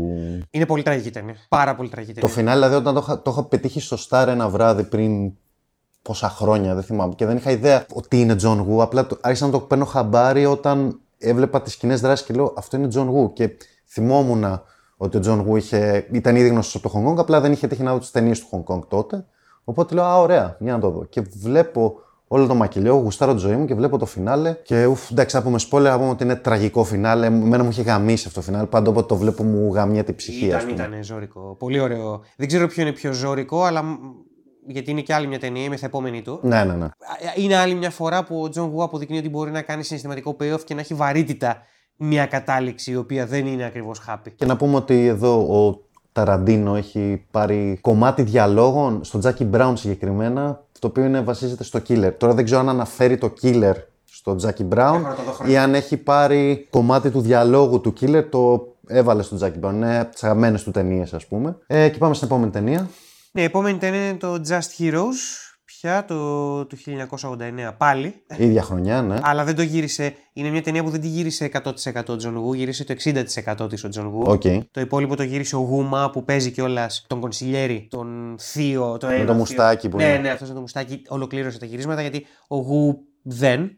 Υπήρξαν κάποια παρασκηνιακά θέματα. Οκ, δεν είναι στο ίδιο επίπεδο με το Killer ή κάποια άλλη ταινία. Αλλά είχε τα φόντα να, να φτάσει κάπου ψηλά. Υπάρχει κάτι καλό. Υπάρχει μια υπόσχεση καλής ταινίας, η οποία όμως για τεχνικούς λόγους πιστεύω δεν έγινε. Δηλαδή, φαίνεται ότι υπάρχει πολύ ζουμί μέσα στο οποίο έχει κοπεί. Είναι μια μισή ώρα ταινία και σου στείνει παραπάνω πράγματα. Ξεκάθαρα θες μια ώρα ακόμα Ναι. για να γίνει αυτό το έπος που υπόσχεται. Ε, ενώ τώρα είναι μια ταινία του, όχι του κιλού, αλλά μια ταινία που βλέπεις. Βλέπεις τις ραφές, βλέπεις τις μαχαιριές στο μοντάζ. Πάλι εδώ έχουμε ηθική, φιλία, προδοσία. Οικογένεια βαθιά. Οικογένεια. Πάρα πολύ βαθιά. Γιατί είναι ένας ε, uncle που Ναι, είναι τίτλος σωστά. ουσιαστικά ε, σαν να λένε Don Ναι, ναι, ναι. μιας τριάδας, ο οποίος δολοφονείται και ένα από τα τρία υιοθετημένα παιδιά του υπονοείται ότι το έχει κάνει. Και ψάχνουν να βρουν ποιος είναι ο προδότης. Θα έλεγε ότι είναι και whodunit. Είναι και λίγο whodunit. Λίγο, λιγουλάκι, Έχει την αίσθηση αυτή. Τη... Ναι, γιατί στο τέλος φανερώνεται ποιος το έχει κάνει. Ναι, Ναι, αν το έχουμε πάρει χαμπάρι, οκ, Ναι. το καταλαβαίνεις. Το καταλαβαίνεις. δηλαδή η ταινία δεν χρησιμοποιεί τεχνικές whodunit, ότι ποιο το έχει κάνει, καταλήξει. Στηρίζεται εκεί για να Ναι, σε ναι. εντυπωσιάσει. Αλλά εκεί που θα μπορούσε να είναι ένα οικογε... μαφιοζωοικογενειακό δράμα, ας πούμε, δεν θα πω επίπεδου νονού, αλλά θα Στιβαρό. πω σ- στιβαρό, τερό από αυτό που πήραμε. Ε, Έχει γίνει ένα μοντάζ που εγώ κάποια στιγμή δεν κατάλαβα. Νομίζω ότι ήταν. ε, Ναι, ναι, ήταν, ναι. ήταν flashback, αλλά εγώ νόμιζα όπως το κόψανε. Ότι είναι σκηνή της ταινία που εξελίσσεται εκείνη τη στιγμή, ας πούμε. Ναι, ενώ Και ήταν τελικά ένα flashback. Flashback. Ναι, Όμως δεν στο επικοινωνεί καλά με κινηματογραφική γλώσσα ότι είναι flashback και εγώ ήμουν λίγο σε φάση μαλάκια ότι θα χαθεί σάπλο. Τι γίνεται, ναι, ναι, ας ναι. πούμε. Ο Τζον Γου κάνει και μετασχολιασμό. Στην, κλι... Ρε μαλάκα, στην κλιμάκωση δεν είναι καν κακό. Όχι μόνο η κλιμάκωση, απ' τη- ε, και πιο πριν, Και πιο το πριν. κάνει. Έχει ένα χαρακτήρα ο οποίος είναι πολύ συμπληρωματικός στην ταινία, ένας πιτσυρικά. Βασικά είναι λες και φτιάχτηκε για να κάνει αναφορά Ναι, στο ναι, Better ναι. Tomorrow. Γιατί Αυτό ουσιαστικά κάνει. λέει, «Ε, παιδιά, έκανα το κόλπο από το A Better Tomorrow. Και είμαι, α, Comic relief χαρακτήρας τέλος πάντων, ο οποίος αναφέρει ατάκες από το Better Tomorrow του Τζόγιον Φατ και παίρνει και τις εκφράσεις του Τζόγιον Δηλαδή υποδίεται τον Τζόγιον Φατ σε σημείο που να του λέει ο άλλος, ο συμπροταγωνιστής του, σταμάτα μιλάς για αυτή την ταινία, ξέρω εγώ. ναι, ναι, Ότι λέει, λέει, πα- παράξενο. Είναι, είναι σαν να είναι όλα τα κακά των Legacy sequel και το requel του Hollywood μέσα σε ένα χαρακτήρα, αλλά επειδή είναι, είναι, είναι και το εκνευριστικό ότι κάνει το μέτα, είναι εκνευριστικό που ξέρει ότι κάνει μέτα και στο λέει μέσα στην ταινία ότι κάνει μέτα, που είναι μέτα στο μέτα, το οποίο το συχαίνομαι όταν συμβαίνει στο Hollywood, ας πούμε. Εδώ πέρα είναι τρία σημεία στα οποία είναι τελείως κουλό, αλλά είναι μόνο τρία σημεία και λέω, γιατί δεν στηρίζει τη ταινία σε αυτό έτσι. Ναι, προφανώς. ναι, ναι. Γι' αυτό δεν εκνευρίστηκα και δεν το αναφέρω καν σαν κάτι κακό, απλά είναι αλόκοτο. Είναι περίεργο για μένα. Επίσης δεν είπαμε ότι ο πρωταγωνιστής τη ταινίας είναι τρει-τέσσερι πρωταγωνιστές. Ναι, είναι, είναι ο Ντάνι Λί βέβαια. Ο Ντάνι Λί ήταν ο μπάτσος από το Killer. Ναι. Ε, Είναι ο Κουάν Τέιτσεν και είναι και ο Στίβεν Τσό. Ο οποίος Στίβεν Τσό έγινε και αυτός μετά star. Άρα και Ναι. ξέρω τι φάτσε. Ο Λιου Κανγκ είναι. Έλα, ο Στίβεν Τσό είναι, Είναι ο, Liu Kang, ο, έτσι. Ο, ο Kung Fu Hustle. Α, ο έλα, ρε. Σαλίν Σόκερ είναι αυτός. Εδώ είναι στις προ- είναι πιτσιρικάς τελείως. Ναι, παιδί ναι, μου. ναι. Είναι, είναι μια χαρά ταινία. Δεν είναι Better Tomorrow 2. Υπάρχει. Ναι, ναι. Δεν είναι ένα σύνδετο πράγμα. Απλά βλέπεις, νομίζω ότι και ο πιο φασαίος θεατής και φασαίος το εννοώ με την έννοια ότι έβαλε απλά μια ταινία με λίγο ξύλο και μπαμπούμ, θα πει ότι κάτι παράξενο συμβαίνει σε αυτή την ταινία. Επίσης θα μπορούσε να είναι ταινία που ασχολείται, που ασχολείται περισσότερο με τη μαφία, με, τη, φυ- με την οργάνωση μέσα. Ναι, γιατί γιατί οι σου άλλες δείχνει πώς ταινίες λειτουργούν. είναι. Δεν σου δείχνει πώς λειτουργούν οι άλλες ταινίες. Απλά σου λένε και υπάρχουν ψηλοκατάλ, πολύ επιφανειακά. Οι Σε αυτή άλλες την ταινία ταινίες- Έκανε μια διείσδυση λίγο. Δηλαδή μπορούσε να είναι ένα ένας νονός Ναι, ναι, πες. θα μπορούσε να είναι στην ίδια αρένα, χωρίς να, φτάσει, να γίνεται να φτάσει ποτέ την ποιότητα. Ε, οι άλλες ταινίες σου έχουν, ρε παιδί μου, αναγκαστικά η μισή αφήγηση είναι από την οπτική γωνία του μπάτσου. Οπότε ήδη έχεις, δεν μπορείς να δείξεις τις λεπτομέρειες. Η άλλη μισή αφήγηση που είναι από την πλευρά του γκάγκστερ είναι, έχει να κάνει πιο πολύ με το δίλημά του σε σχέση με τον μπάτσο, από το κυνηγητό του από τον μπάτσο, ε, ότι α, τώρα θα μου αναθέσετε αυτή την αποστολή. Και Ναι, τέτοια. ναι, ναι. Είναι αυτό το στοιχείο εδώ πέρα, σου δείχνει κανονικά πώς θα μεταχειριστούμε αυτή την κατάσταση. Πώς εγώ, ο τάδε πρωταγωνιστής, θα φερθώ σαν αρχηγός. Και όντως θα μπορούσε να. μπει. Μετράει φιλία, ας πούμε, μέσα στην Αυτό. ε, μαφία ή όχι; Εμπιστευόμαστε κανέναν πραγματικά ή αυτό μας κάνει αδύναμους; Και εκεί πάλι ο Γου είναι ο ρομαντικός όπως πάντα με τη φιλία. Δεν είναι κακή ταινία, δεν είναι κάτι σπουδαίο, ας πούμε. Ο, άμα μπει σε δικασία να δεις την John Woo, και μπορείς να τη δεις, είναι, με- έχει μικρή διάρκεια. Βλέπετε ευχάριστα, δεν είναι αυτό το μπουρδέλο που είναι το Μπέρ του Μωρού 2 σίγουρα. Πάμε τώρα στην επόμενη που είναι το Bullet in the Head. Ταινία του 1990 και το αναφέρω διότι είναι ένα χρόνο μετά το Killer και λέω ρε μαλάκα τι κάνεις; Ναι, ναι, ναι. Καταλαβαίνω ότι γυρίζετε τις ταινίες πιο φτηνά εκεί πέρα αλλά μαλάκα τι κάνεις; Εδώ θα πω ότι είναι το έπος του John Woo. Το κομμάτι ενώ που είδαμε τώρα είναι το έπος του για μένα. Τώρα τι να πω για την ταινία, έχει, έχει τα πάντα μέσα. Είναι Καταρχάς ο- να πούμε ότι πρωταγωνιστεί ο Τόνι Λιούγκ. Τον Ιλιούγκ, ο πιο σεξι Ασιάτης που μπορώ να θυμηθώ. Ναι, In the Mood for Love. Ε, Σανκτσί. Σανκτσί τώρα, ναι, που έκανε, ήταν ο μόνος λόγος που άξιζε να δει κάποιος το Σανκτσί, ας πούμε. Πολύ γνωστή φυσιογνωμία, από τους καλύτερους ε, Ασιάτες ηθοποιούς και απόλυτο στάρ. Μετά Ε, είναι, ο, είναι, είναι αυτός, είναι ο Τζάκι Τσόνγκ και ο Βάισεϊ ο Weasley, ε, Weasley θα λέγεται λογικά, που είναι τρεις φίλοι ουσιαστικά, οι οποίοι ξεκινάνε στα, στους δρόμους, ας πούμε, με χαμίνια, λιτάκια, Ναι, έχει μια λογική Once Upon a Time in America που ξεκινάει ας πούμε μια παρέα πιτσιρίκια ας πούμε του υπόκοσμου, φτωχοί οι οποίοι θέλουν να ανέβουν στην ιεραρχία. Ever since I can remember. Η ταινία μετά μπλέκει και γίνεται ταινία πολεμική Μετά Βιετνα- γίνεται ο ελεφοκυνηγός. Ελαφοκυνηγός. Αλλά ένας πολύ καλύτερος για μένα ελεφοκυνηγός. Ναι, αυτό είναι hot take να ξέρεις. γενικά. Το, είμαι σίγουρος ότι είναι hot take, αλλά εγώ δεν είμαι και ερωτευμένος με τον ελαφοκυνηγό. Και χωρίς να συμφωνώ ότι είναι μια δεξιά ταινία και ότι η κατάληξή της είναι δεξιά, η οπτική της γωνία που είχε αναφερθεί σε, πάλι- σε podcast κεντρικό του Nerd Things, θεωρώ ότι είναι πιο πολύ η Οσκαρίλα παρά το ότι η ίδια η ταινία έχει κάποιο τρομερό σχόλιο πάνω στον πόλεμο. Ναι, ναι. Είναι σε φάση, ναι, έτσι όπως τη διαβάζω εγώ και άρα δεν τη βλέπω σαν δεξιά, είναι ότι κάναμε λάθος, ήμασταν, μαλακιζόμασταν. Δείτε πόσο γαμάτα παίζουν οι ηθοποιοί. Που Ε, ναι, έχουμε. ναι, ναι, μα, μα παίζουν γαμάτα ηθοποιοί. Είναι μια ταινία η οποία, ναι, καταλαβαίνεις την Οσκαρίλα κτλ, κτλ. Αλλά αυτή η ταινία πραγματικά με έπιασε ε, η οπερίλα της, η σαπούνο οπερίλα της, το Ε, δράμα, το πώς καταντάνε οι τρεις Συγκινήθηκα με την ταινία, λέω κυριολεκτικά εγώ συγκινήθηκα. συγκινήθηκα. Το, το πώς αυτές οι φιλίες, ρε παιδί μου, πώς τσακίζονται. Ε, που και, και στον ελαφοκυνηγό οι φιλίες τσακίζονται. Εδώ γίνεται με έναν τρόπο πολύ πιο άγριο. Πολύ Ναι, πιο ναι, ναι. σκληρό. Πολύ σκληρό. και, και είναι ενδιαφέρουσες και οι δυναμικές μεταξύ Χονγκκονγκέζων και Βιετκόγκ. Βιετναμέζων, συγγνώμη. Ε, Γιατί είπα Βιετκόγκ, Βιετναμέζων. Έχει και τους, έχει και Βιετ... Εντάξει, οι Βιετκόγκ είναι που φωνάζαν κοροδευτικά. Ναι, οι... ναι, σωστά, σωστά, σωστά. Οι, Αμερικα... οι Βιετναμέζοι ήταν όλοι. Βιετναμέζοι. Και σαν αντίστοιξη με τον ελαφοκυνηγό, όπω βλέπαν οι Αμερικάνοι τους Βιετναμέζους, το ότι εμπνεύστηκε ο Γου από τις διαμαρτυρίες Αυτό ήθελα να πω. Είναι η πιο τολμηρή ταινία του Γου. Του, του, την είπα, του είπανε όταν Ναι, την ναι, έγραφε ναι. και όταν την Μα έκανε, τι έκανε. ότι μαλάκα σταμά... μην το κάνεις αυτό, μην το πολιτικοποιείς. Το έκανε τώρα σε μια περίοδο που εντάξει, η Κίνα με το Hong Kong υπάρχει πάντα μια ένταση. Ο Γου έβγαλε ταινία ουσιαστικά που δείχνει το περίφημο σκηνικό, αν το έχετε δει στην πλατεία Tiananmen, όπου κάθεται μπροστά ένας Κινέζος διαδηλωτής μπροστά από το τανκ.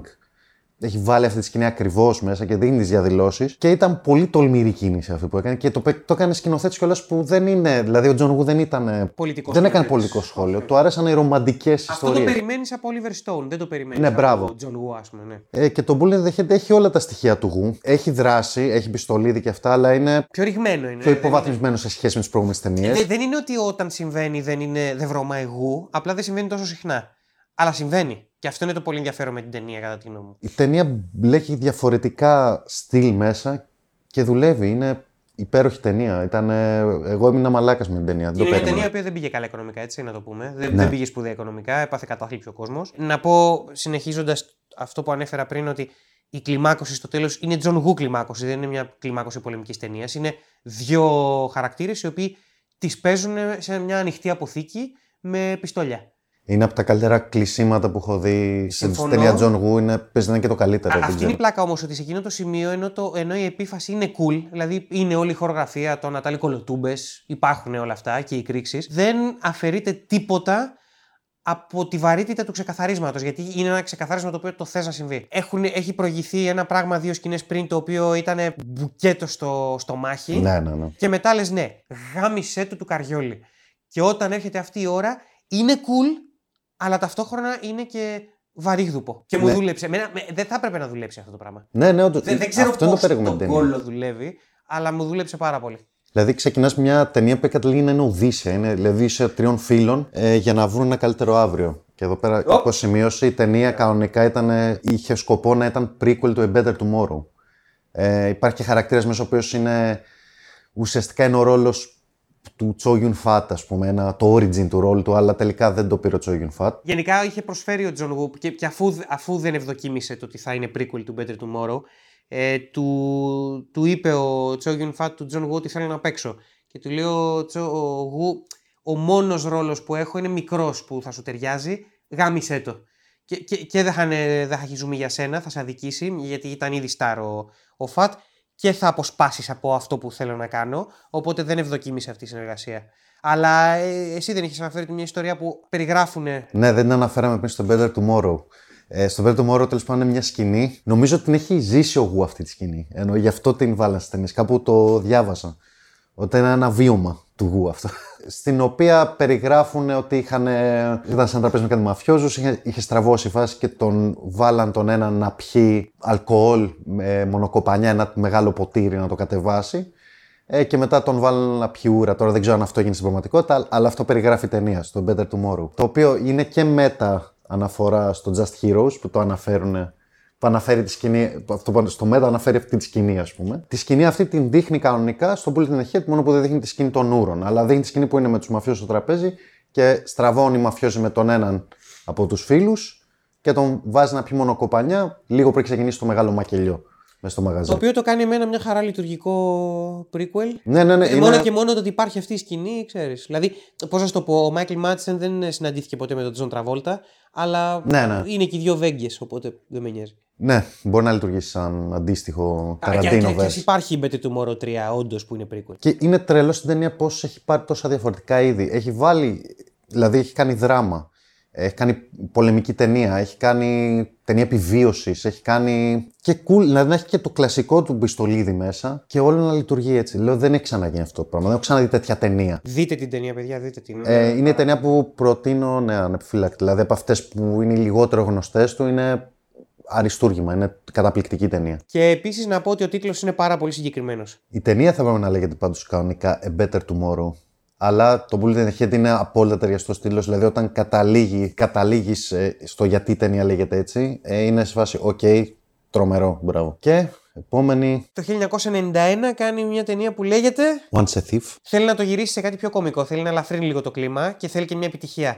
Ο Γου. Εδώ να πούμε ότι υπάρχει ένα pattern στις ταινίες του Γου. Βγάζει μια ταινιάρα και μετά βγάζει μια όχι τόσο καλή. Μου ήταν ο ορισμός της αδιάφορης στο Once a Thief. Δεν μπορεί να μου είναι πραγματικά αδιάφορη όπως μια άλλη αδιάφορη ταινία του κιλού του Hollywood, ας πούμε. Διότι όταν μπαίνουν οι γουδιές μέσα, οκ, πάντα, πάντα θα. Ναι, δηλαδή ακόμα και στις κακές τους στιγμές θα βάζει cool σημεία. Αυτό. Αυτό, το έχει πάντα. Αυτό. Παι- Παίζει ο Τσόγιουν Φατ, παίζει ο Λέσλι Τσέγκ πάλι και παίζει και η Σέρι Τσάνγκ. Ναι, άλλη, άλλη γυναικάρα. που είναι τρεις φίλοι, ρε παιδί μου, οι δύο είναι παντρεμένοι, ο Τσόγιουν Φατ και η ε, Σέρι Τσάνγκ. Νομίζω είναι, δεν είναι παντρεμένη. Ε, Γκόμενοι τέλος Ναι, πάντων. ναι. Το δεν έχουν είναι μεγαλώσει παντρεμένοι, δεν είναι μαζί. παντρεμένοι. Ε, ε, Ναι, είναι σαν παντρεμένοι. Και είναι κλέφτες, αυτοί οι τρεις. Απλά ο Τσόγιουν Φατ είναι κάφρος. Είναι ξεκάθαρη διάθεση του γου για κομμωδία εδώ. Ναι, ναι, ναι. Είναι η πιο κομική ταινία του. Είναι η πιο κομική ταινία του και έχει βγάλει το χαλινάρι από τον Τζόγιουν Φατ. Ναι, ναι, ναι. Έτσι, είναι, είναι κάποιες υποθέσεις οι οποίες πάνε στραβά. Γίνεται και μια δραματική φάση στη μέση. Κάποιος χάνει την ικανότητά του να περπατήσει. Που λες, μαλάκα, OK, okay, that escalated quickly, ας πούμε. Το πρόβλημα είναι ότι δεν μου έδεσε το ίδιο καλά η, κωμωδί, η κλεφτοκομωδία με τη δράση του Τζον Γου εδώ και επίσης μου είναι αφόρητος σε σημεία ο Τσο Γιουν Φατ. Είναι, ναι, ο ναι. οποίος είναι συμφωνώ. ξε, ξεσπαθώνει, είναι αχαλίνωτος και πρέπει να έχει να κάνει με πολιτιστικό χάσμα. Ναι. Ε, Ε, Δεν πιάνει, δηλαδή, εγώ προσωπικά αυτό. ο τρόπος με τον οποίο χιούμορ. κάνει καφρίλες ο Τσο Γιουν Φατ μπορεί στη, στα μέτρα του χιούμορ του, του, του, του θεωρούν οι Κινέζοι αστείο να είναι έως και αριστουργηματικό ή μπορεί να είναι και τον Benny Hill τους. Δεν ξέρω. Ναι, ναι, ναι. Που και ο Benny Hill δεν μου αρέσει καθόλου. Ε, Από ένα σημείο και μετά έλεγα. Ξέρεις αυτό το meme που λέει ο άλλος ο γέρος. Σταμάτα, ρε! Ναι, ναι. Σταμάτα! Ε, εδώ είναι ναι, η απόπειρα του Τζον Γου να κάνει γαλλικό σινεμά. Εντελώς γιατί ήταν πορωμένος με το γαλλικό σινεμά. Και δεν ξέρω αν είναι γαλλικό remake, τώρα δεν, είμαι, δεν είναι σίγουρη αυτή η πληροφορία. Ε, έχει πάντως πολύ έντονο και το γαλλικό στοιχείο μέσα, δηλαδή έχει, διαδραματίζεται στη Γαλλία, έχει Γάλλους ηθοποιούς μέσα και έχει πάρει αυτό το γαλλικό στυλ. Υπήρχαν αυτές ε, οι κομμωδίες οι γαλλικές, οι οποίες ήταν και περιλάμβαναν συνήθως κλέφτες, ε, επαγγελματίες διαρρήκτες ας πούμε. Εδώ δεν λειτουργεί ναι, ούτε για μένα, ήταν ε, και για μένα υπόφορτ Φατ. Ο Τσέγκ παραδόξω εδώ μου άρεσε περισσότερο από, το, από ότι στο Better Tomorrow. Παίζει καλύτερα γιατί η αλήθεια είναι ότι στο Better Tomorrow δεν ήταν καλός ιδιαίτερα. σαν- Κοίτα, τον έφερε. Ερμηνευτικά. Στο, στο Better Tomorrow 2 ήταν λίγο καλύτερος και εδώ πέρα είναι. Πραγματικά αυτός είναι η άγκυρα της ταινίας. Εντάξει, στην πραγματικότητα η άγκυρα είναι η Τσάνγκ, αλλά από τους αντρικούς ρόλους αυτός είναι που με κάνει να λέω Δεν θα σε κλείσω ή Δεν θα σε έκλεινα λόγω του podcast. Τώρα λέω Δεν θα σε κλείσω γιατί εντάξει, okay, σε πάμε τέλου δεν είναι, δεν είναι Ναι, ναι, ναι. αφόρητη η ταινία. Αλλά ναι, δυστυχώς η ταινία δεν. Δε- ε, Εν τω μεταξύ δεν έχει τα προβλήματα του Better Tomorrow. Δεν είναι μια ταινία η οποία Όχι, όχι. στο σενάριό της έχει πρόβλημα ή κάτι τέτοιο. Το σενάριό της είναι OK, είναι λειτουργικό κτλ. Απλά θεωρώ ότι κάποια στοιχεία που επιλέγει να αφηγηθεί ο Τζον Γου δεν δένουν με το κατατεθέν του ας πούμε στυλ. Ναι, ναι, ναι. Ε, το πολεμικό δούλευε γιατί έχει και ένα πολύ στιβαρό υπόβαθρο και μια τραγωδία. Ενώ εδώ που είναι ε, τσιριμπίμ τσιριμπόμ, ε, απλά είναι σε φάση κόφτε 10-15 λεπτά από υπερβολές. Δηλαδή, πώς να το πω, νιώθω όπως νιώθει ο κόσμος για τον Jar Jar Binks. Και Όντως, είμαι, σωστό. ξέρεις κάτι, ο Jar Jar Binks είχε arc τουλάχιστον. Ο Choking Fat δεν έχει τίποτα. Ναι, είναι κακός συνδυασμός slapstick κομμωδίας με Και overacting, action John Woo. overacting, overacting. Και overacting, ναι, Δηλαδή, του wow, ελέους. Ας πούμε. Αλλά δεν είναι. Είναι στα μέτρα του, του John Woo έτσι τα, τα, τα προβλήματα που έχω. Δεν είναι δηλαδή μια ταινία η οποία λέω όπως σκουπίδι. Ξαναλέω, δεν είναι μια ταινία του Δεν είναι κυρίου σκουπίδι, όχι. του Hollywood. Ε, η μία ταινία του John Woo ως τώρα από αυτές που μου μιλήσει, η οποία φλερτάρει με το γαμό το φελέκι σου, ξέρω εγώ, είναι το Better Tomorrow 2. Ωστόσο, η ταινία αυτή ήταν επιτυχία. Ναι, ναι. Έκανε τρελές πράξει και του επέτρεψε να κάνει το. Hard boiled. Εντάξει, τώρα πάμε σε σκληρά John Woo Τώρα είναι μονοπάτια. πα- ε, Πασόκ Γου. Ναι, ναι. Εδώ είναι μία από τις καλύτερες ταινίες δράσης όλων των εποχών. Προσωπικά δεν τη βάζω τόσο ψηλά. Τώρα που είδα αρκετές ταινίες του, μου αγγίξαν περισσότερο με το Killer και το Bullet in the Head Συμφωνώ απόλυτα. από το Hard boiled. Αλλά στο θέμα δράσης, το Hard boiled είναι τις καλύτερες ταινίες που έχουν γυριστεί ποτέ. Είναι σαν να είπε ο John Woo στο Hollywood, πάρτε με. Ήρθε η Δι- ώρα. δείτε τι κάνω, δείτε τι κάνω. Αυτά δεν τα βλέπετε στην Αμερική, δεν τα κάνει κανείς αυτά. Που όντως δεν τα κάνει κανείς στην Αμερική αυτά. Δεν... Δεν μπορούσαν να τα φανταστούν. Και δεν το λέω τώρα, ξέρεις, ο, ο τυχαίος βλάκας, Α, δεν μπορούσατε καν να το φανταστείτε. Δεν μπορούσαν να το φανταστούν. Ναι, Ναι, ναι, ναι, ναι. ήταν αλλιώς καλωδιωμένοι, ρε παιδί μου. Ναι, ήταν η αρχή της μεγα... τεράστιας, της παγκόσμιας επιτυχίας του John Woo αυτή η ταινία.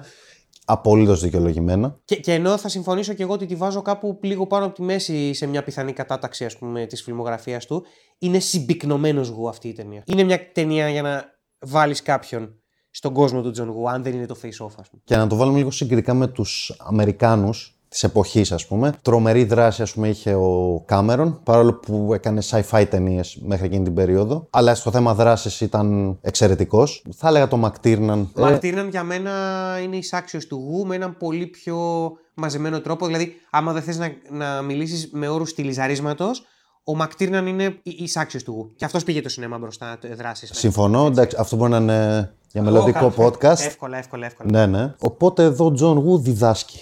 Διδάσκει πώς γυρίζονται οι ταινίες δράσης, πώς μπορείς να έχεις αδρεναλίνη από το πρώτο μέχρι το τελευταίο λεπτό, να στείνεις εντυπωσιακά σκηνικά. Και διακυβεύματα, ρε φίλε. Το ότι έχεις το μωρό και γαζώνεις κόσμο, μαλάκα.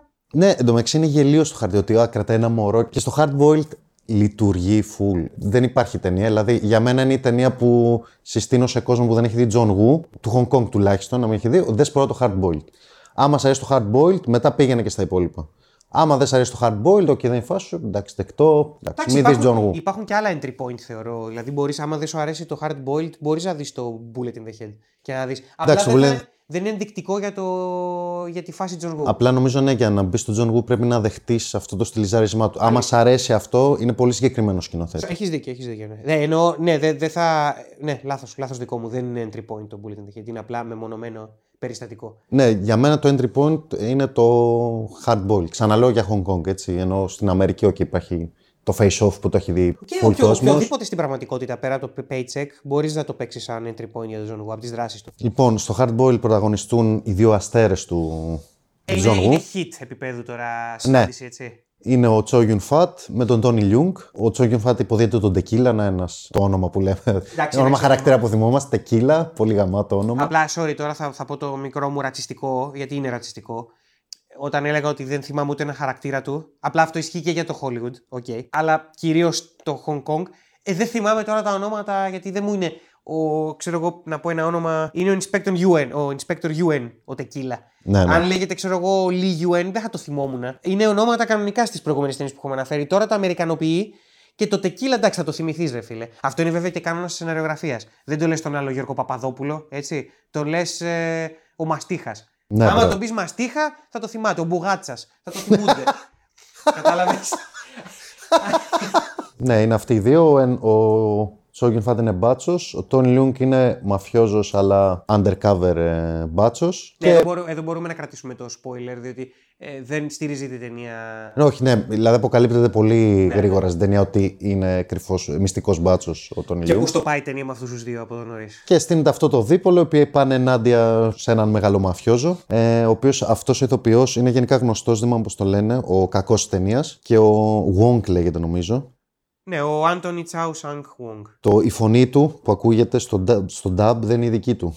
Και λέει είχε κόντρα με τον Τζον Woo. Δεν τα πήγαιναν καλά. Και δεν χρησιμοποίησε τη φωνή του Τζον Woo. άμα- Έβαλε αλλουνού φωνή. Άμα είσαι φασίστας, είσαι φασίστας. Ναι, και είναι κρίμα, ξέρεις, γιατί λένε ότι αυτός ο οποίος είναι όντως πολύ καλός. Κοίταξε και στην ταινία έχει πολύ καλό στήσιμο. Ενώ πείθει για ανταγωνιστής, είναι intellectual level. Αυτή είναι η παγίδα ότι με- σε πολλές ταινίες ε, Hong Kong, ρε παιδί μου, έπεφτε τόσο redub ούτως ή άλλως. Ναι, ναι. Μερικές φορές κάνανε redub για να τις στείλουν στην Κίνα. Το παίζανε κατευθείαν έτσι. Αλλά δεν, δεν, μπο- δεν θα μπορούσαμε ποτέ να το πιάσουμε αν δεν το διαβάζαμε ότι ο Wong έφαγε redub, ξέρω. Γιατί λες, ναι, όχι, οκ. Και ο Τσόου Γιουν Φατ μπορεί να την πάτησε πάλι με τον Τσόου Γιουν Φατ γιατί λόγοι. Ναι, πάλι έχουμε θεματική φιλία εδώ και τιμής. Ο Τζον Γου βάζει πρωταγωνιστές μπάτσους πρώτη φορά που δεν έχει μέλος τριάδας. Δηλαδή έχει τον Τόνι Λιούνγκ, το οποίο όμως σου λέει ότι είναι μπάτσος. Ε, και αυτό το έκανε επειδή όντως τον κατηγορούσαν. Δηλαδή εκεί απάντησε ότι OK, θα βάλω ήρωες μπάτσους. Και πφ, δεν μπορώ να πω πολλά για την ταινία. Μπορώ να πω είναι από τις καλύτερες σεκάνς δράσης που υπάρχουν. Δεν γίνεται. Το ένα σκηνικό που γίνεται είναι καλύτερο από το άλλο. Η εισαγωγή της ταινίας θα μπορούσε να ήταν η κλιμάκωση. Εκείνη η εισαγωγή, έχεις δει την εισαγωγή και λες: Χριστέ μου, τι γίνεται εδώ πέρα. Ε, ανελαίει τη χορογραφία και στυλιζάρισμα. Εντάξει, το αποκορύφωμα είναι η κλιμάκωση στο νοσοκομείο, στο μευτήριο που είναι μισή ώρα και έχει και το περίφημο ε, one take που διαρκεί δύο λεπτά και κάτι και νομίζω στο, στο, σε, στα γυρίσματα τέλος πάντων στο commentary το έχουν ονομάσει έτσι αυτό το σκηνό. Ότι δύο ώρες, η ονομασία της σκηνής είναι ε, δύο λεπτά και 40 κάτι δευτερόλεπτα. Στο οποίο αλλάζουν το σκηνικό επιτόπου, ε, είναι κλεισμένο στο ασανσέρ και όλο αυτό είναι ε, ένα one take ε, στο οποίο πρέπει να αλλάξουν. ε, Υποτίθεται έχουν αλλάξει όροφο, αλλά είναι ο ίδιος όροφος και απλά φτιάχνουν τα σκηνικά. αλλάξει ναι. σκηνικά. Και ανοίγουν και γίνεται το ανελέητο πιστολίδι. Ουσιαστικά ναι. είναι σαν αυτό που κάνει ο Ridley Scott στο Blade Runner που οι τέσσερις διαφορετικοί δρόμοι που κινείται ο Deckard είναι ο ίδιος δρόμος με άλλο η σκηνογραφία Α, οκ. και ενδυματολογία. Ουσιαστικά φαντάσου να το κάνεις αυτό, αλλά εργάτρια μέλισσα Κινέζος να τα αλλάζει Ναι, ναι, ναι, τόπου σε κοκαίνη, ξέρω. εγώ. ναι, ναι. Καταπληκτική ταινία το Hardboiled. Ποδέστερη από τις προηγούμενες, γιατί δεν έχει τόσο δράμα. Δεν... Είναι πολύ straight action ταινία.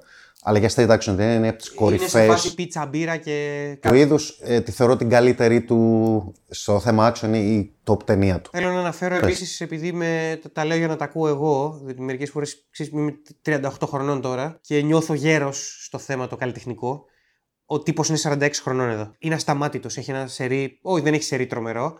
Ε, γιατί έχει κάτι παρεμβολές, αλλά στις καθαρόμε δράσεις είναι. Εντάξει, αν σκέφτεσαι ότι ήταν πολύ σύντομο το χρονικό διάστημα, δηλαδή έβγαζε τρεις ταινίες σε δύο χρόνια. Σωστά. Οπότε οι δύο στις τρεις ήταν ταινιάρες. Σωστό. Είναι, είναι Ε, και straight. κα- κάνει κάποιες συμπληρωματικές έτσι για να κινούμαστε. Δηλαδή, ο τύπος ξεκίνησε την καριέρα του, αυτό που ανέφερες πριν στην αρχική ενότητα, στα 40 του. Και λέω, ξέρεις κάτι, ναι, οκ. Η ζωή δεν ξεκινάει στα, στα 30 ή στα 20, μερικές φορές ξεκινάει στα 40. Το Hard Boiled λοιπόν έγινε μια τεράστια επιτυχία. Τεράστια, ναι, παιχ- παίζονταν παντού. Έγινε διάσημος και ήταν το εισιτήριό του για το Hollywood, ε, όπου πάμε στην πρώτη ταινία Στο χορό των προφορών. ναι, στην Αμερική, το οποίο είναι το Hard Target με Jean-Claude Van Damme, παραλίγο Kurt Russell, αλλά τελικά Van Damme στο πρωταγωνιστικό ρόλο. Ε, η καλύτερη ταινία του Van Damme για μένα. Συμφωνώ απόλυτα. Τώρα δεν ξέρω όσοι είμαστε εκείνοι, όσοι ακούτε και είμαστε κοντά ηλικιακά. Ο Βαντάμ, OK, ήταν ένας ο οποίος που βλέπαμε τις ταινίες του, αλλά Εγώ τον θεωρούσα υποδέστερο π.χ. σε σχέση με τον Σβατζένικερ και τον Σταλόνι και το καταλάβαινα και τότε ότι οι ταινίες του είναι πιο χαμηλό επίπεδο σε σχέση με τις αντίστοιχες των δύο Μέγκα ας πούμε. Ε, το χιτάκι του Βαντάμ δεν έφτασε ποτέ το prestige, τον hit. Τον Αυτό. άλλο. Ε, ήταν, έβλεπες καλύτερους σκηνοθέτες. Δηλαδή, ο Σβατζένικερ και ο Σταλόνι έχουν συνεργαστεί με τρομερούς σκηνοθέτες, ας πούμε. Ενώ ο Βαντάμ Εντάξει, ήταν action hero της εποχής, επιτυχημένος, Ήταν αλλά. αμέσως πάνω από το όριο της βιντεοταινίας συνήθως. Ναι, ναι. Είχε, έπε- είχε σινεμά, είχε επιτυχία το όνομά του, αλλά χαμηλότερη κλίμακα. Ε, και έρχεται ο Τζον Γου τον αναλαμβάνει και ανεβάζει την ταινία κατακόρυφα. Πολύ ωραία ιδέα στο σενάριο που όμως είδες εσύ ότι είναι remake τελικά; Είναι remake. Ή εμπνευσμένη τέλος πάντων. Remake ταινίας του 32, το οποίο βασίζεται σε βιβλίο αντίστοιχα. Το βιβλίο το ήξερα σαν The τίτλο. most dangerous Ναι, uh, game. game in the world. Ναι, δεν το ήξερα ότι. Ναι, δεν ήξερα τι. Δεν είχα κάνει ποτέ τη σύνδεση στο μυαλό μου. οκ. Καταπληκτική ταινία ε, για το είδος της. Εδώ ο Τζον Γου προσαρμόζεται στα δεδομένα της Δύσης. Δηλαδή, ο Βαντάμ δεν είναι συναισθηματικός ήρωας. Δεν εκφράζει τα συναισθήματά του. Είναι ολιγομίλητος. Παίρνει μια εντελώς western ε, λογική. Είναι neo western ταινία. Έχει και τη μουσική την αντίστοιχη. Είναι γουεστερνίλα. Έχει Mexican standoffs. Όχι, δεν έχει Mexican. Sorry. Στη Το συγκεκριμένη ταινία δεν standoff- έχει Mexican standoff, Έχει ναι. standoff τα κλασικά του western. τα- ναι. Δηλαδή που ανοίγει εκεί το παλτό που δεν έχει όπλο, αλλά ανοίγει το παλτό. Ανοίγει το παλτό για να βγάλει την κλωτσιά. Ναι. και περίεργη μίξη πολεμικών τεχνών με και μπιστολίδι. Ο Τζον Γου δεν ήθελε πολεμικές τέχνες ιδιαίτερα, αλλά ο Βαντάμ ήταν πολεμικό Ε, τεχνίτης. του έδωσε, ντα- του έκανε τη χάρη και ανα- ε, δηλαδή είχε βάλει τον, τον Θόρσεν Σουηδό που είχε παίξει και στο Conan the Barbarian τέλος πάντων. Τον είχε βάλει να τον σκοτώνει ο τέτοιος, τον Σβεν Όλε τέλος πάντων, να τον σκοτώνει ο Βαντάμ στο τέλος. Κάθε γεμιστήρα που του άδειαζε του ρίχνει και μια γυριστή κλωτσιά. Ναι, ναι. Ξέρεις, ήταν, ήταν η τέλεια, ο τέλειος συμβιβασμός ότι έλα, δώσ' μου και εμένα ρε μάγκα. Ναι. Να δείξω πώς ακόμα και φορώντας τζιν μπορώ να κάνω γυριστή κλωτσιά στον αέρα. Βασικά είναι η πρώτη μεγάλη παραγωγή που αναλάμβανε Κινέζος σκηνοθέτης στο Hollywood. Οπότε υπήρξε ένας δισταγμός ότι πώς θα τα πάει τώρα. Είναι Κίνα. Δεν μιλούσε και αγγλικά καλά, νομίζω, ο Τζον Γου. Ήταν λίγο περίεργη η φάση με τους παραγωγούς, δεν εμπιστευόντουσαν. Οπότε ανέθεσαν στον Σαμ Ραίμι να επιβλέπει ας πούμε, την παραγωγή, ο οποίος ήταν φαν του Τζον Γου. Οπότε υπάρχουν λίγο κάποια στοιχεία του Ραίμι, αλλά ο Ραίμι από ό,τι κα- φαίνεται στην ταινία έχει αφήσει τον Γου να κάνει ό,τι γουστάρει. για- Απλά δεν θέλει να, να υπάρξουν παρεκτροπές, Ναι. μην γίνει καμιά μαλακία σε οποιοδήποτε επίπεδο. Κατά τα άλλα, δεν πήγε εκεί για να κάνει καλλιτεχνική Ναι. ε, ερμηνεία, ας πούμε, ή κάτι τέτοιο. Και όπως ε, έκανε μια γαμάτη δήλωση στους παραγωγούς που έλεγε ότι το 70% ε, να βγάλει ο Τζον Γου από τις ικανότητές του είναι καλύτερο από το 100% των Αμερικάνων σκηνοθετών. Δηλαδή τον ήταν τρελός φαν. Λοιπόν, να πω ότι λατρεύω το, τον τονισμό του Βαντάμ στις λέξεις. δεν ξέρω αν ήταν σκηνοθεσία ή έλλειψη σκηνοθεσίας από τον Τζον Γου που δεν καταλαβαίνει χριστό από αγγλικά. Ναι, γι' αυτό τα πήγαν και καλά έτσι. Γιατί έλεγε στα γυρίσματα τα βρήκανε πολύ καλά αυτοί οι δύο. Οπότε πιστεύω δεν τους πάγε τα αρχίδια ο Γου επειδή ή δεν τον ένοιαζε επειδή δεν είχε καλή αντίληψη κι αυτός Εγώ αυτό- από προφορές. Οπότε σου λέει μια χαρά είναι. Συνεχίζουμε. Ναι, συγγνώμη, αλλά εγώ ξαναβλέποντα την ταινία σήμερα θα πω ότι είναι και η καλύτερη ερμηνεία του Βαντάμ, όχι στο πώς τονίζει τις τέτοιες, στις αντιδράσεις του. Σε κάτι κοντινά που του κάνει, ρε παιδί μου, είτε το παίζει σκληροτράχυλος καριόλης, είτε συναισθηματικά ανοίγεται λίγο. Κάτι πεταρίσματα στα μάτια, κάτι στι πάσει του προσώπου. Εγώ είδα μια χαρά ερμηνεία από τον Βαντάμ και είναι η καλύτερη του ερμηνεία, κατά τη γνώμη μου. Ενώ είναι μέσα στα πλαίσια ενός macho action star, ας πούμε. Ήταν πάρα πολύ ωραία λεπτότητα αυτού που μπορεί να κάνει τέλος πάντων ο Βαντάμ. Στο χαρτί μιλάμε για μια generic ταινία δράσης. Ναι. Θα ήταν του κιλού κυριολεκτικά, αλλά την ανεβάζει ο Τζον Γου. Ανεβάζω εγώ. Είναι, είναι, είναι παρακαταθήκη, ρε παιδί μου, το πώς. Ε, τι, του- τι δουλειά έχει ένας σκηνοθέτης. Άμα δεν είναι δικό του το σενάριο, που δεν είναι δικό του το Ναι, ναι, σενάριο. ναι. Αλλά βλέπεις, ρε παιδί μου, πώς ένας σκηνοθέτης μπορεί να πάρει ένα αρχικό υλικό και όχι απλά να το παρουσιάσει σαν γεγονότα, να το μεταφράσει από το χαρτί, μάλλον να το, μεταφ... να το αποδώσει από το χαρτί, όχι απλά να το μεταφράσει. Η πιο τρανή πτυχή παράδειγμα αυτού είναι ο ανταγωνιστής του Λανς Χένρικσεν. Οι, οι ατάκες του είναι όλες τζενερικές. Δεν, δεν είδαμε, όσο βλέπαμε την ταινία, δεν συζητήσαμε για κάποια ατάκα του. Συζητούσαμε όμως για τις εκφράσεις του. Που τον έβαζε να είναι στραβωμένος όλη την ώρα και να παίζει πιάνο. Κάτι να τον απασχολεί και να τον νευριάζει, ρε παιδί μου. Το, τον είδα σε ένα σημείο που φορτώνει το όπλο του με σφαίρες και λέω, ναι, OK, okay, προφανώς θα δούλευε ο Χένρικσεν σαν Terminator που τον ήθελε ο Που ήταν η Κάμερον αρχική επιλογή. που ήταν η ναι. αρχική επιλογή. Δεν θα ήταν τόσο εμβληματικό και ίσω το franchise να μην υπήρχε, ίσως καλύτερα. Αλλά δεν θα έλεγα ότι θα ήταν αποτυχία εκείνη η ταινία Όχι, με όχι. τον Henriksen. Θα ήταν horror ταινία. ήταν horror. Πολύ πιο horror ταινία. Ναι, ο Χένιξ είναι το παράδειγμα, ας πούμε, που λες ότι okay, έχω έναν ε, generic κακό στο χαρτί, αλλά φέρνω μια τρομερή φάτσα να τον ενσαρκώσει. Οπότε ναι, μόνο που είναι αυτή η φάτσα και ο τρόπος που παίζει, σε, σε έχει κερδίσει. Δηλαδή είναι απειλή ο τύπος. Τώρα που είδα την ταινία την είχαμε φρέσκια, έχουν, τους έχει δώσει και πολύ ζουμί στην Τους ταινία. έχει, δω- ε, ασχολείται κάποια στιγμή, ε, κάνουμε ώρα να δούμε το πρωταγωνιστικό Ναι. δίδυμο. Να, να φέρουμε και τον. Ο ε, Άρνολτ Βόσλο εννοείται, το, την μούμια της καρδιάς μου. Από τη μούμια με το Φρέιζερ ε, η μούμια. Τυπικά στο ρόλο είναι ο υπαρχηγός, αλλά κυρίως από το πώς έχει σκηνοθετήσει ο Γου τη σχέση μεταξύ τους. Πάλι στις ατάκες βλέπεις ιεραρχία, αλλά στη, στο πώς συνδιαλέγονται και στο τέλος που σκοτώνεται ο Βόσλου Ναι. και ο άλλος τον πιάνει που είναι πρώτο face-off εκεί. Αυτό είναι John Woo. Φαντάζομαι ότι αν είχε απόλυτη ελευθερία ο John Woo να κάνει οτιδήποτε γουστάρει σε φάση σενάριου και αυτά θα δίνε. Τους Φαίνεται έκανε ότι φιλαράκια full. θα θέλει να δώσει παραπάνω σύνδεση στη σχέση τους. Αυτό, αλλά, αλλά τον βλέπεις όταν, όταν σκοτώνει το Βόσλου και τον πιάνει και του χαϊδεύει το κεφάλι, ας πούμε, που δεν, δεν έχουν. Δεν έχουν δείξει τα συναισθήματά τους όλη την ταινία, ας πούμε, αλλά εμένα δεν μου κλωτσάει εκείνο το σημείο.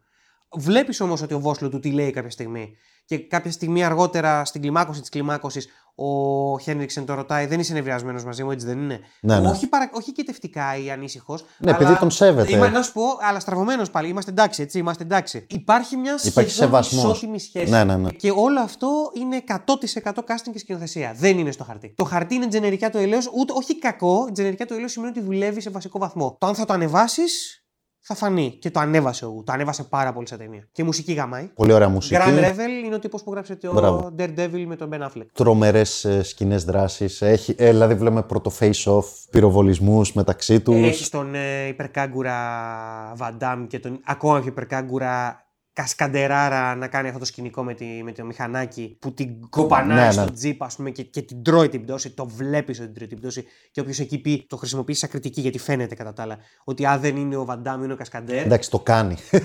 και πάλι. Δεν έχει σημασία. Είναι ένας τύπος που το κάνει κανονικά αυτό, Ακριβώς. παιδί. Όποιος το πει αυτό για να την πει στην ταινία, λάθος είδος παρακολουθείτε. Ε, τώρα μιλάμε εντάξει, γι' αυτό να με κάνω μια αναφορά σου στο Terminator 2 όταν πέφτει στην καταδίωξη στην Ιταλίκα, βλέπεις ότι δεν είναι ο Ξεκάθαρα δεν είναι ο Σβατζενέγκερ. Schwarzenegger. Που Terminator 2 είναι Τις καλύτερες- υπερπαραγωγή, ας πούμε. Ενώ, για το, και πάλι φαίνεται. Όχι, μπορείς, παιδί μου. Αλλά τέλος πάντων. θα μπορούσες, θα μπορούσες μετέπειτα, με αρχής γενομένης του Revenge of the Sith, να πετάξεις τη μούρη ψηφιακά. Δηλαδή, ο τύπος που της έπαιζε με το Samuel Jackson ω Palpatine δεν ήταν ο Ian McDiarmid. Ναι, ναι, ναι. Στις σκηνές που η φωτοσπαθομαχία παλεύεται, γιατί είναι κάποιες άλλες σκηνές που ο McDiarmid κάνει σαν, σαν λουκουμάς. Στις σκηνές λοιπόν που παλεύεται ο Palpatine ε, δεν είναι ο Ian McDiarmid και του έχουν, του έχουν πατήσει ψηφιακά τη μάπα. Μπορείς να το κάνεις και αυτό, τότε δεν μπορούσαν να το κάνουν αυτό. Αλλά το θέμα είναι ότι το βλέπεις να γίνεται.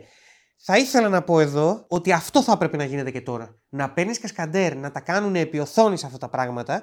Και ναι, οκ, ο κασκαντέρ είναι φτιαγμένος επαγγελματικά να υπογράφει ότι η μούρη μου δεν θα φανεί, αλλά να του πατάς ψηφιακά τη μάπα του πρωταγωνιστή. Αυτό που έχουν κάνει τώρα, επίσης, εντάξει, αρχής γενομένης υποθέτω του, του, του Attack of the Clones κυρίως, ε, το καλό και το κακό του Λούκας που φέρνει στον κόσμο. Ψηφιακό μανεκέν. Αντί να πεις ότι ωραία, τώρα έχουμε, έχουμε πολύ λεπτό αλγόριθμο ο οποίος μπορεί να πατήσει ψηφιακά τη μάπα και όλο το υπόλοιπο είναι πραγματικό. Αντ' αυτού κάνεις ψηφιακό όλο το stunt. Γιατί είσαι μαλάκας, αγόρι μου; Εδώ, όπως και να έχει, βλέπεις τον Κασκαντέρ να το κάνει. Πήγε καλά στις πράξεις. Οπότε του έδωσε ορμή για να πάμε μετά στην επόμενη ταινία. Broken Arrow, John Travolta, Σε Christian ένα από Slater. τα αγαπημένα μου καλλιτεχνικά δίδυμα ever που είναι ο Τραβόλτα με το γου. Ε, γίνα και φίλοι, λέει. Γίνα καλή φίλη στα γυρίσματα. Η ταινία κατηγορήθηκε λίγο ότι έχει πολύ τζενερικά σενάρια και το ένα και το άλλο. Και... Έχει, who cares; Αλλά αυτό. Who cares; Ναι, ναι. Η, η φάση είναι ναι και το hard target είχε τζενερικές. Ναι, μα είναι τζενερικές. Δεν καταλαβαίνω αυτή Είναι την αυτό που κριτική. είπες πριν από λίγο. Το hard target δεν τρώει κριτική όμως τόσο για κάποιο λόγο. Ενώ το Broken Arrow τρώει κριτική για, για το πόσο τζενερικά είναι το, το σενάριο. σω είναι πιο αναπολογητικά δράση στο hard target και δεν πείραξε κόσμο. Ενώ Ναι. το, το Broken Arrow έχει και κάτι από blockbusterιά. Είναι η πρώτη ταινία του Γου Που είναι που blockbuster. λέμε ότι έχει λογική blockbuster και δεν είναι και τελείως Γου. Δηλαδή κάποια σημεία τα πολλά slow-mo έχουν φύγει. Πάλι έχουμε ανθρώπους να πηδάνε αριστερά και δεξιά στον αέρα με Τα έχει όπλα αυτά. κτλ. Ειδικά στο ορυχείο γίνεται της πουτάνας. Έχει υπόγεια ανατείναξη ατομικής Έχει βόμβας. υπόγεια ανατείναξη ατομικής. Αλλά είναι, εδώ είμαστε λίγο σε Deep Impact Armageddon ναι, ναι. χωράφια, έτσι. Οπότε καταλαβαίνω εκεί να σου χτυπήσει άμα σε πειράζει που το σενάριο είναι generic. Εμένα δεν μου χτύπησε. Εδώ έχουμε κάτι που δεν είχαμε στο Hard Target, ένα δίπολο, διότι έχουμε την ε, σχέση του δασκάλου και του μαθητή που είναι ο Τραβόλτα και ο Σλέιτερ. Και προσέξτε πώς, για να μην μας πείτε ρατσιστές, ότι και εδώ χρησιμοποιούμε τα ονόματα των Ε, ναι, ναι. Δεν, το θυμα... οποίο δεν θυμάμαι το όνομα του χαρακτήρα. Δεν, το είδα την προηγούμενη εβδομάδα, δεν θυμάμαι το όνομα του χαρακτήρα. Είναι ο Vic Dickens και ο Riley Hale. Τα έχω ήδη ξεχάσει. Εδώ πέρα ναι, μπαίνει, βάζει ο Γου τα στοιχ- στοιχεία από το Hong Kong που δεν τα έχει βάλει στο hard target, που είναι η σχέση, ας πούμε. Στην μια σχέση δεν της στείνει το ίδιο βαθιά. Το κάνει πιο οπτικά, πιο. Πιο οπτικά και επίσης Πιο υπάρχει, επιφανειακά. υπάρχει και από την αρχή ένας ανταγωνισμός περίεργος μεταξύ τους. Ένας αδιόρατος. Εγώ όταν είχα δει την ταινία στο Filmnet, με, με ευνηδίασε πάρα πολύ το ότι ο Τραβόλτα έγινε ο κακός. Νωρίς την ταινία. Ναι, ναι, ναι. Ενώ πάει να σου χτίσει μια σχέση φιλική, δεν το κάνει ποτέ. Και υπάρχει ένας ανταγωνισμός που ακόμα και το.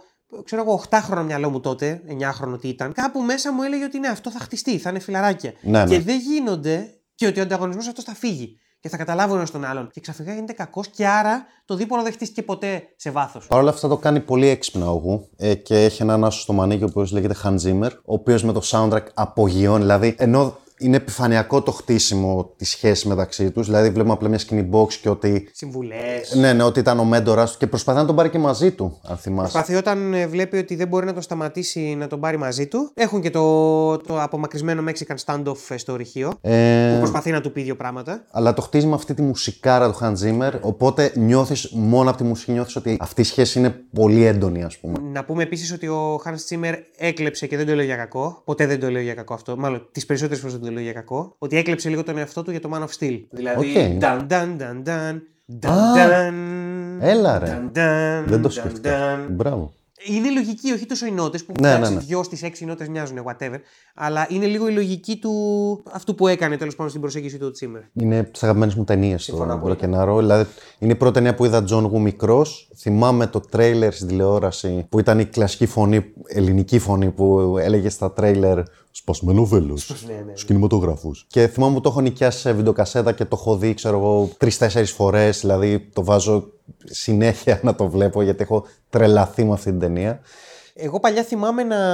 Ε, τη λατρεύω την ταινία και τώρα ανανεώθηκε η λατρεία μου. Ε, θυμάμαι ένα φεγγάρι να μην μου αρέσει ο Christian Slater στην ταινία. Γενικά δεν με τρελαίνει ο Christian Ναι, Slater. ναι, εντάξει, το Σαν- καταλαβαίνω. Σαν άβρα, δεν τον βρήκα ποτέ κακό ηθοποιό. Είναι λίγο ρηχός, ναι. Δεν... Ρηχός δεν με νοιάζει αν είναι, δεν είναι χαρισματικός ιδιαίτερα. Ναι, αυτό. Στη συγκεκριμένη ταινία, όλο το cool το έχει πάρει ο κακός. Όλο το cool. Δεν είναι από αυτές τις περιπτώσεις που άμα βγάλεις τον Joker από τον Dark Knight, τον Batman κάνει cool πράγματα. Τον βλέπεις δηλαδή ότι πάει στο Hong Kong, τα κάνει πουτάνα και λες ναι, είναι ο Batman. Αλλά σκάει ο Joker και λες: Ω μαλάκα, εντάξει, sorry, sorry λίγο Batman. Αλλά ο Batman στέκει. Εδώ δεν στέκει ο πρωταγωνιστής. Γιατί το όλο το cool το θέμα, το νταν νταν νταν νταν, το έχει πάρει, είναι το θέμα του, του κακού. Το θέμα του καλού είναι άλλο. Νομίζω ότι είναι το theme και των δύο. Όχι, όχι, όχι. Όταν, Δεν είναι. όταν κάνει τις ηρωικές πράξεις ο. Ο, ο, για όνομα, Slater. το ξέχασα, ο Slater. παίζει άλλο πράγμα. Νταν-ναν-ναν-ναν-ναν-ναν. Είναι Οκ. άλλο θέμα που έχει. Και παίζει σαν, σαν ύαινα Ναι. ο Τραβόλτα. Έτσι, δηλαδή πολλές φορές γυμνώνει ευθέως τα δόντια του. Ωστόσο, τώρα που ξαναείδα την ταινία, επανεκτίμησα τον Slater με την έννοια ότι από το χαρτί ως την υλοποίηση είναι ξεκάθαρα ένας χαρακτήρας χωρίς αψίδα με ένα μόνο στόχο. Να σταματήσει αυτό το ψυχοπαθή. Είναι αντιδραστικός χαρακτήρας κυριολεκτικά. Δηλαδή, Είναι Μακλέιν. αντιδράει απλά στην κατάσταση. Ναι, Είναι αυτό. ο Μακλέιν, αλλά μισό λεπτάκι. Ο Μακλέιν έχει ένα Ο άρκ. Μακλέιν έχει arc, έχει χαρακτήρα, είναι χαρισματικότατος ηθοποιό, είναι όλα τα καλά του κόσμου. Ο χαρακτήρας εδώ πέρα δεν έχει τίποτα από αυτά. Ωστόσο, ωστόσο ακριβώς επειδή είναι τέτοιου είδους η πλοκή, γιατί το Die Hard δεν είναι τέτοιου είδους η πλοκή, ο τύπος πάει να κάνει το καθήκον του σαν στρατιώτης.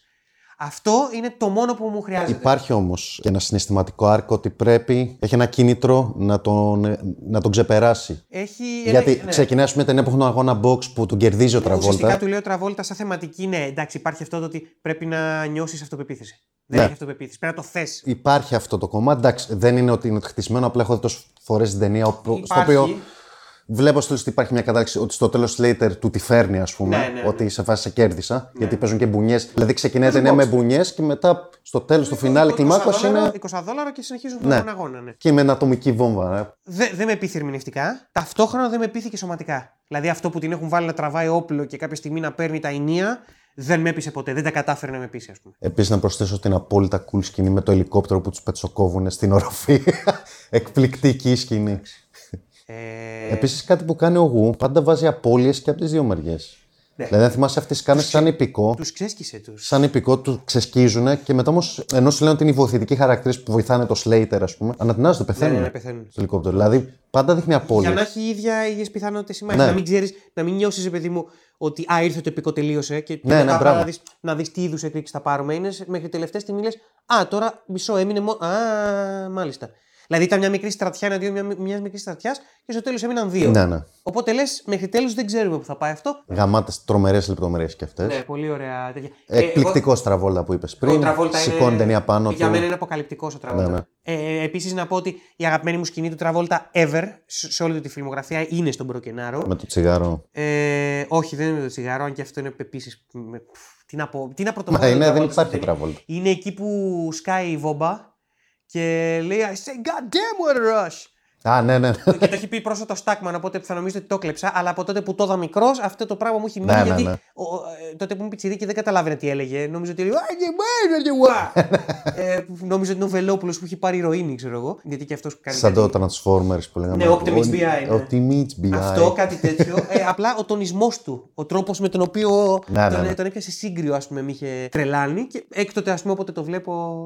Τρελαίνομαι και, και το I'll say God damn, άσε το Wateras, το είχε πει και η Uma Thurman, τραβόλτα Uma Thurman, ε, Α. στο τέτοιο, στο Pulp Fiction, όταν ρούφηξε. Α, ναι, μπράβο. είχε κάνει μια τέτοια. Wow. Οπότε δεν ξέρω αν είναι φορό τιμής ή κάτι τέτοιο, που δεν νομίζω. Εντάξει, βέβαια ο Ταραντίν, δηλαδή υπάρχει σχέση γου Ταραντίν. Υπάρχει Οπότε σχέση, οπότε ποιος ξέρει. Ναι. Και μιλάμε για δύο χρόνια διαφορά, οπότε. και τρομερή σκηνή θανάτου του Τραβόλτα με την που φεύγει η πρώτο ατομική Green Goblin. βόλτα. Πω, εκπληκ- Ναι, ρε, μπράβο, ρε. Ωραίο. Το θυμάσαι, μπράβο. Και υπάρχει σύνδεση Woo Raimi. Wow! Damn! Woo! λοιπόν, η ταινία έκανε επιτυχία. Έκανε επιτυχία η ταινία. Ε, δεν τα πήγε τόσο καλές κριτικές, αλλά οκ, πήρε τα λεφτά που ήθελε. Και μιας και λέγαμε για πόσο αποκαλυπτικός είναι ο Τραβόλτα, πάμε στη συνάντηση γιγάντων. Στο, στο bigger better της υπόθεσης που κάνει συνήθως το Hollywood στα sequel, λες πω πω μια αποκαλυπτική ερμηνεία του Τραβόλτα. Πώς μπορούμε να το κάνουμε top αυτό, ακόμα και αν δεν είναι στο ίδιο franchise, με δύο αποκαλυπτικές ερμηνείες; Φέρνουμε Νίκολας Cage Φέρνουμε Nicolas απέναντι Cage. στον Τζον Που Τραβόλτα. δεν ήταν, καν, ήταν, δεν ήταν καν η 16η επιλογή αυτό το δίδυμο.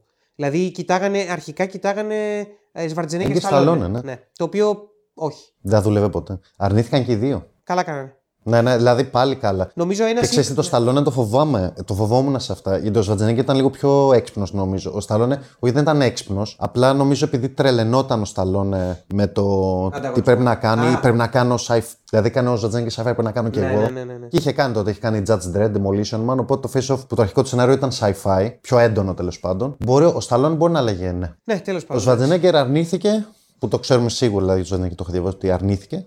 Ε, οπότε καταλήξαμε στην σύγκρουση αυτή γιγάντων, Νίκολας Ναι, Κέιτζ, Τζον Τραβόλτα. Μια από τις πιο εμβληματικές ταινίες των 90s. Ε, η αγαπημένη μου ταινία του Γου, το λέω από τώρα. Ε, Ε, ναι, εντάξει, είναι από τις κορυφαίες η του αγαπημένη σίγουρα. μου ταινία δράσης ever, το λέω τώρα. Wow. Ever, ever, ever. Καταλαβαίνω ότι υπάρχουν ταινίες με καλύτερη δράση, καταλαβαίνω ότι υπάρχουν ταινίες με καλύτερες ερμηνείες, δεν νομίζω ότι υπάρχουν. Όλα τα στοιχεία μαζί που μπορεί να ξεπερνιούνται μεμονωμένα από άλλες ταινίες, εδώ έρχονται και δένουν τέλεια. High concept, τόσο όσο sci-fi, δεν χρειάζεται. Είναι Ναι, ναι, sci-fi, ναι. αλλά δεν είναι Έχει πολύ στοιχεία, sci-fi. Ναι. Ε, Ήταν πιο sci-fi στην αρχή και ο Γου Σωστά. το 'ριξε και πολύ καλά έκανε γιατί θα μιλήσουμε αργότερα για τη σχέση του Γου με το sci-fi. Δύο ηθοποιοί που, δεν ανταγωνι... που ανταγωνίζονται ένας τον άλλο με το σωστό τρόπο και όχι με εγωισμούς και μαλακίες. Ένας Τζον Γου ο οποίος έχει γερά τα πόδια του στην Αμερική τώρα και έχει αυτοπεποίθηση, φαίνεται ότι πως βρωμάει αυτοπεποίθηση. Δεν είναι η πιο Γου ταινία ούτε στο Hollywood. Θα μιλήσεις γι' αυτό. Αλλά είναι όλες οι ισορροπίες τέλειες. Αυτή η ταινία κάνει κάθε ολόκληρο podcast. Σίγουρα με το Σύφη θα το κάνουμε αφιέρωμα μια μέρα. Ναι, ναι, ναι. Νομίζω και ο Σύφη θα συμφωνήσει. Ε, από τη δική μου πλευρά είναι αφιέρωμα στο συνεσυμπόσιο. Καταρχάς, τι, τι ιδέα είναι αυτή; Είναι, είναι πολύ ωραίο αυ- όλα αυτά που έχουμε αναφέρει αυτή την, περι... αυτές τις, ε, αυτή την ώρα. Το δύο όψεις του ίδιου νομίσματος. Ε, η ταινία το κάνει κυριολεκτικό. Το φέρνει ναι, στην ναι. επιφάνεια. Πώς είναι να μπει στα παπούτσια του χειρότερου εχθρού. Μπαίνεις στο πετσί του άλλου κυριολεκτικά. Ακριβώς, ακριβώς. Έχεις τον ε, Σον Άρτσερ Τραβόλτα, ο οποίος είναι τίμιος μπάτσος. Κα... Λακάφρο. Μονομανής. Μονομανής. Δικαιολογείται βέβαια γιατί όλο του σκότωσε το. Ναι, του σκότωσε το παιδί και να πούμε λίγο ότι στο σημείο που στην εισαγωγή που έχει ο Νίκολας Κέιτζ μουστάκι, το ρώτησε ο Τζον Γου να σου πω. Το στούντιο προσπάθησε να εμποδίσει τον Γου από το να γυρίσει αυτή τη σκηνή και ο Γου κέρδισε ευτυχώς. Και του λέει να σου πω πώς θες να. έτσι για να φανεί ότι είναι flashback, πώς θες να, να μοιάζεις. Θες μουσι, θες κάτι. Και λέει, «Θε- επειδή έβαλες τον Τσόγιουν Φατ μουστάκι στο The Killer, ας βάλουμε αυτό. Και προς τιμή μου το είδα τη σκηνή. Όταν είδα στο Killer τη σκηνή πάλι που το Και φρέσκαρα, είπε λέω. το face off. Και είπα «Α, face off. Γιατί και μου το επιβεβαίωσε μετά εσύ ότι όντως ο Νίκολα Κίτση το έκανε φόρο τιμής γιατί ήταν και Ναι, αυτός ναι, ναι. φαν του γου. Όλοι οι γαμάτοι τύποι ήταν φαν του γου αυτού βλέπω. Και Δεν εμείς είναι γι' τυχαίο. αυτό και εμείς είμαστε του. Γι' αυτό κάνουμε podcast του γου γιατί είμαστε πολύ γαμάτοι. Ακριβώς γάματι. Είμαστε γουμάτι. Ε, wow. Δεν είμαστε αγούροι πλέον. Ελπίζω αυτό το podcast να μας φέρει γούρι. Λες να κάνουμε κάποια στιγμή για το Winnie the Pooh. Να κάνουμε ένα Που αφιέρωμα. είναι the Who, φαντέ. Ναι, Ναι, πως βγήκε αυτό το thriller, το Blood and Honey. Ναι, ναι, ναι, αλλά αυτό να το έβγαινε Winnie the, Winnie the Pooh. Και να είναι με τον άλλο, με το, με το γουρούνι, ξέρεις, με τα Το όπλα. Γουρουνί. Το γουρούνι, ρε, ρε μαλάκα, όχι ρε πούστη. λοιπόν, τέλος πάντων, ναι. Εδώ πάμε πάλι ε, δύο τους ίδιου ομίσματο, αλλά δεν υπάρχει μεταξύ τους ε, συμπάθεια. Είναι μίσος καθαρό ένας στον άλλον, γιατί η ταινία ξεκινάει με τον Νικόλα Κίτσα να σκοτώνει το παιδί του Κατά ε, λάθος, Τραβόλα. Το οποίο ε, μια μικρή, θα έλεγα, ότι μπορεί να είναι και λίγο ψεγάδι τώρα που το σκέφτομαι, γιατί ο Κάστορ Τρόι, ο χαρακτήρας του Νίκολας Κέιτζ αρχικά στην ταινία, είναι απλά κακός του ελέους, είναι τρελός. Τζόκερ, Τζόκερ. Είναι Τζόκερ, όντως. Ε, στη συγκεκριμένη στιγμή, όταν αποτυγχάνει γιατί πάει να σκοτώσει τον Τραβόλτα κανονικά, αλλά σκοτώνει. Σκαλώνει, σκαλώνει. Τον πυροβολάει τον Τραβόλτα, αλλά περνάει σφαίρα και σκοτώνει και το παιδί του και τον δείχνει μια στιγμή έκφρασή του να ξενερώνει. Σαν να. Σηκώνει το μάτι του από το Ναι. σκοπευτρό και λέει: Ω πάρε μαλάκα. Δεν λέει. Ε, το, το βλέμμα του δείχνει. Ναι, είναι οπτική αφήγηση που την κάνει γαμάτο ο Ναι, ναι, ναι, ρε παιδί μου, ότι σε αυτή ότι σαν να έχει λίγο. Υπάρχει μια, ένα δείγμα αισθήμα. Ή βέβαια κάποιος μπορεί να πει ότι απέτυχε να σκοτώσει τον όχι, Τραβόλτα. όχι, είναι ξεκάθαρα. Είναι ξεκάθαρα. Αλλά φαίνεται ότι ξενερώνει που σκότωσε Το, το παιδάκι. επιβεβαιώνει και με λογάκια στο τέλος. Λέω ότι δεν ήθελα να σκοτώσω εσένα γιατί το παίρνεις τόσο. Να, ναι, μπράβο, Δεν έχεις ήθελα να δίκιο. σκοτώσω το παιδί σου γιατί το παίρνεις τόσο προσωπικά. Δεν σκαλώνει με το ότι ζει ο Τραβόλτα, σκαλώνει με το ότι πέθανε ο μικρός. Παρ' όλα αυτά αυτό δεν κολλάει με το μετά πώς τον δείχνει, επειδή είναι θεότρελος μετά, αλλά ίσως και υπάρχει ένα χρονικό περιθώριο. Φαντάζομαι ότι στην πορεία έγινε ακόμα πιο ψυχάκια, ξέρω. δεν, εγώ. ναι. Να σου πω ότι. Γιατί το- μιλάμε για έναν βομβιστή, βάζει βόμβα για να σκοτώσει Παιδάκια. χιλιάδες κονέ, χιλιάδες κόσμου. Ε, Το, το ότι εκείνη τη στιγμή είχε μετάνοια δεν εννοεί το ότι γενικά είναι σκουπίδι. Εντάξει, εκείνη, δεν, δεν νομίζω ψέματα. Λάθος λέξη μετάνοια. Εκείνη τη στιγμή σκάλωσε. Λέει η μαλακιά παίχτηκε μέσα του, είμαι σίγουρος ότι το δείχνει. Δεν είναι ότι σκότωσε έναν αθώο, είναι σε φάση. Ε, αυτό, δεν- αυτό δεν σημαίνει ότι θα έχει ενδιασμούς για κάτι άλλο. Την κόρη του θα τη σκότωνε στο τέλος του Ναι, Άρτσελ. όντως. Αλλά κύριε παιδί μου, όταν ήταν υποπίεση θα έκανε τα πάντα. Ναι. Και υπάρχει αυτό το κυνηγητό ρε παιδί μου μεταξύ τους. Έχει μια τρομερή σεκάνς στην αρχή στο αεροδρόμιο που γίνεται της πουτάνας, εκρήξει, δράση. Ε... Και αυτό είναι κλιμάκωση. Ναι, μπράβο, και, είναι κλιμάκωση. δουλεύει- Ξεκινάει σαν δουλεύει όμως κλιμάκωση. Γιατί είναι κλιμάκωση αυτών των δύο χαρακτήρων ούτως ή άλλως σε εκείνο το σημείο. Ναι. Σε εκείνο το σημείο ήταν. Δηλαδή η σκηνή χτίζεται σαν τελική αναμέτρηση αυτών των δύο. Το λένε όλοι. Το, και όλα. Είναι όντως σαν κλιμάκωση, εισαγωγή παύλα κλιμάκωση. Πιάνει τον Κάστορ Τρόι, τον εχθρό του, ρε παιδί μου και αυτά. Παρ' όλα αυτά έχει βάλει μια βόμβα ο Κάστορ Τρόι στο κέντρο της πόλης και δεν ξέρουν πού είναι αυτή η βόμβα. Και αντί να Οπότε- σπάσουν στο ξύλο τον Πόλουξ μέχρι να το μάθουν, είναι σε φάση: OK, πρέπει να κάνουμε την πιο τρελή undercover. Και φάση». σκέφτεται την πιο τρελή ιδέα που υπάρχει ότι, οκ, θα αλλάξουμε. Σω- Υπάρχει αυτή η τεχνολογία στην ταινία. Εκεί μπαίνει το ένα sci-fi στοιχείο ότι Ναι. αλλάζουν μούρες παρόλο που τα σώματά τους είναι διαφορετικά. Όχι, λέει, λέει ρε παιδί μου ότι το ύψος είναι αμελητέο, αλλά θα κάνουμε λοιπόν αναρρόφηση κτλ. Το θίγει η ταινία, δεν είναι πιστευτό, αλλά το, το Ναι. έχουν λάβει υπόψη τους. Ναι. Το έχουν λάβει υπόψη τους ότι είναι. σαν αναφορά, αλλά σαν εικόνα, λέει, παιδί μου, το οπτικά, ρε παιδί μου, καταλαβαίνεις ο Τραβόλτα είναι πιο, είναι πιο μεγάλος από το. Έχει πιο μεγάλες πλάτες από τον ναι, ναι, ε, ναι, ναι. Νίκολας Κέιτζ, ρε παιδί μου, ναι. στην ταινία. Ε, αλλά εντάξει, οκ, μετά μπαίνεις σε φάση, οκ, είναι η ταινία. Δηλαδή, οκ, δεν χρειάζεται να είμαστε τόσο αναλυτικοί. Η ταινία Ακριβώς, βλέπουμε. ναι, ναι. Η ταινία με πείθει για τους κανόνες της, οπότε τη βλέπω, χέστηκα. Γαμάει αυτό το concept και αλλάζουν ουσιαστικά φάτσες γιατί μετά ξυπνάει και ο Κάστορ Τρόι, κάνει ένα μακελιό και παίρνει την ε, φάτσα του Τραβόλτα και τη ζωή του. Και ο ένας παίρνει τη ζωή του άλλου και πάμε σε απόλυτη παράνοια, πάμε σε αχαλήνοτο Νίκολας Κέιτζ. Τραβόλτα δεν είναι τόσο αχαλίνωτο, νομίζω στον Προκινάρο είναι πιο αχαλίνωτο. Είναι πιο αχαλίνω- στο Broken Arrow, ναι. Είναι πιο αβανταδόρικο ο ρόλος Ναι. στο Broken Arrow. Εδώ, επειδή ο ένας πρέπει να παίξει τον άλλον, δηλαδή μπαίνουν και ηθοποιοί ο ένας Έχει στην έξυπνα- ερμηνεία του άλλου. Έχει ρίξει έξυπνα ακριβώς. Έχουμε Είναι μελετήσει εκπληκτικό στην αυτό ερμηνεία που του άλλου Και ο Γου όμως έχει συντονίσει πολύ ωραία τις ερμηνείες τους γιατί και ο Νίκολας Κέιτζ δεν είναι όσο αχαλίνωτο θα μπορούσε να είναι. γε- ε, ε, Έτσι ώστε να Α, έχει οκ, σο- γιατί μου σοβαρές φαίνεται στιγμές. πιο αχαλίνωτος. Έχει κάποια. ε, κοίτα. Δηλαδή στην αρχή, ας πούμε, είναι Πέντε φορές, αχαλίνωτο. πέντε φορές που ξεσπαθώνει, ξεσπαθώνει. Αλλά υπάρχουν πολλές στιγμές τις οποίες είναι χαλαρός, είναι Ναι, ναι, ναι, σοβαρός, όχι, είναι, ναι. ώστε να μπορέσει και ο Τραβόλτα σαν Κάστορ Άρτσερ, όταν θα γίνει αυτός κακός, να έχει σοβαρές στιγμές Ναι. και να μην είναι συνέχεια.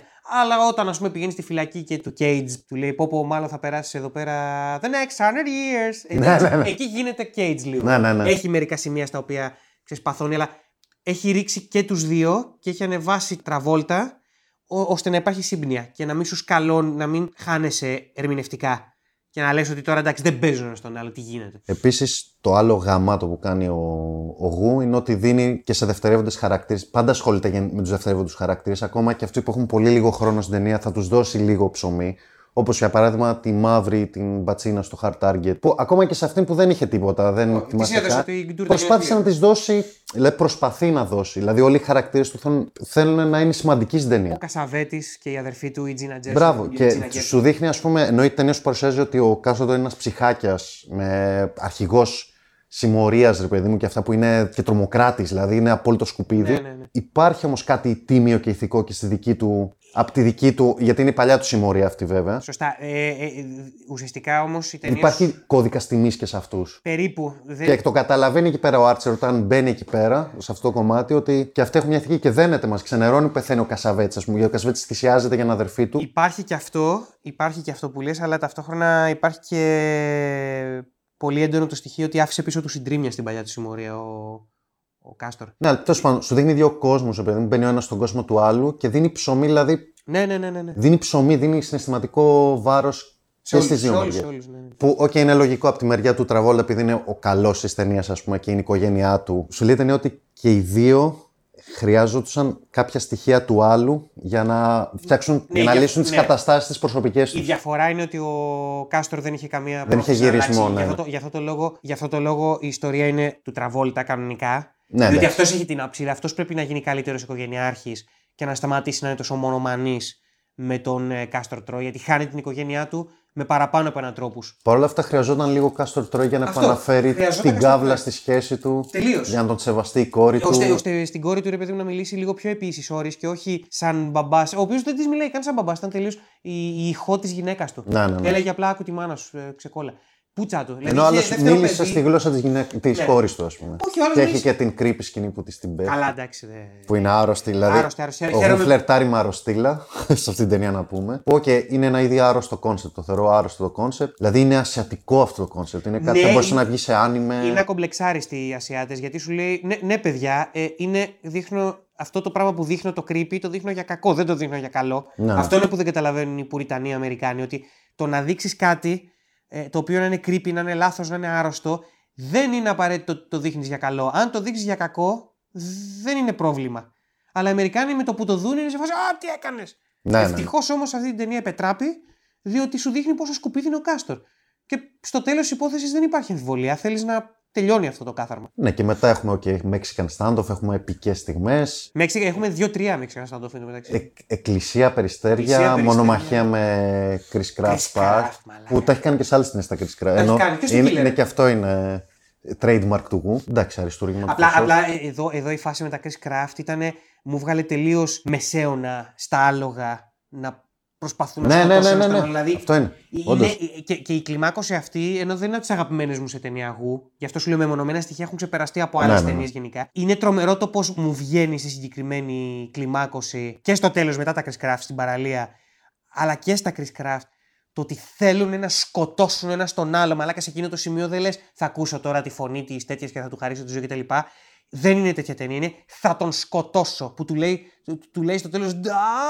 Ναι, ναι, ναι. Λέει πέθανε και είμαι, ξέρεις κάτι, μαζί σου είμαι. Δεν με, Ναι, ενδιαφέρει, ναι, ναι. δεν με ενδιαφέρει η ηθική σε, αυτό, το θε- σε αυτή την ταινία. Μάλλον, όχι με αυτούς τους όρους. Είμαι σε φάση σκότωστη την κατσαρίδα, σκότωστον. Παρ' όλα αυτά μου αρέσει η ταινία που κάνει, δηλαδή συνδέει τους, ενώ είναι, μισού- υπάρχει μίσος μεταξύ τους, χρειάζονταν και λίγο ένας στον άλλο. Γι' είναι αυτό τρομερό είναι, αυτό. γι' αυτό είναι η, η πιο διόψη του ίδιου νομίσματος ταινία του Τζον Γου. Διότι μισιούνται, αλλά το μίσος τους τους κάνει να εφάπτονται. Ο, οπότε εκεί είναι το επικίνδυνο και αυτό που κινδυνεύει να πάθει ο Σον Άρτσερ, ακόμα και αν δεν γινόταν το, το face-off. Νομίζω ότι ο Άρτσερ ήταν σε πολύ κατα... αυτοκαταστροφική τροχιά. Χρειαζόταν ξεκάθαρα. Ο Κάστορ Τρόι θα μπορούσε να διδαχτεί ενσυναίσθηση, αλλά δεν τη διδάχτηκε. Την είχε λίγο για τον αδερφό του, που και αυτό τον είχε λίγο της καρπαζιάς. Εντάξει, αλλά εκεί όντως είναι ο Στον αδερφός του, αδερφό είναι το του, ναι. μοναδικό τελευταίο του κομμάτι, Ναι, ας πούμε, ναι, ναι. συνέστηση ήταν στον αδερφό του. Ναι, ναι. Όχι μετά, ο τύπο ε, το χάσε τελείως. Ναι, ναι, ναι. Και ήταν τρομερό το, το ότι το διακύβευμα, επίσης ένα ωραίο πράγμα που δεν το βλέπει συχνά. Συνήθως στα σενάρια, τα κλασικά σενάρια, κυρίως του Hollywood δηλαδή, έχει το διακύβευμα να είναι μέχρι το τέλος. Λες, αυτό κυνηγάμε. Το διακύβευμα αλλάζει στη μέση της ταινίας. Και γίνεται κάτι πιο προσωπικό, το οποίο προσωπικά το λατρεύω έτσι.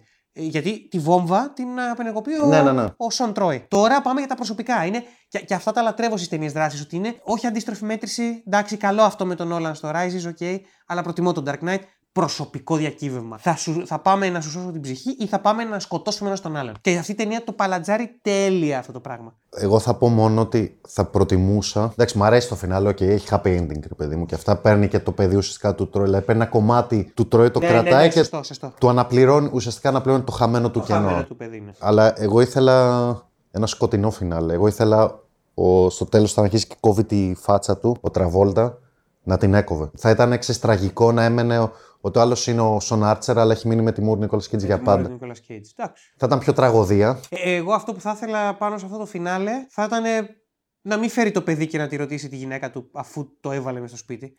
δηλαδή η, η γυναίκα του φαινόταν ότι ναι, το αγαπούσε το παιδί, προφανώς έχει ένα κενό στην καρδιά της κτλ. Αλλά προσπαθεί να ζήσει τη ζωή της και να μεγαλώσει και το ζωντανό παιδί τους. Και τώρα είναι σαν, σαν να της λέει, ξέρεις, ότι το πισωγύρισμα ολοκληρώνεται με, το, με την αντικατάσταση.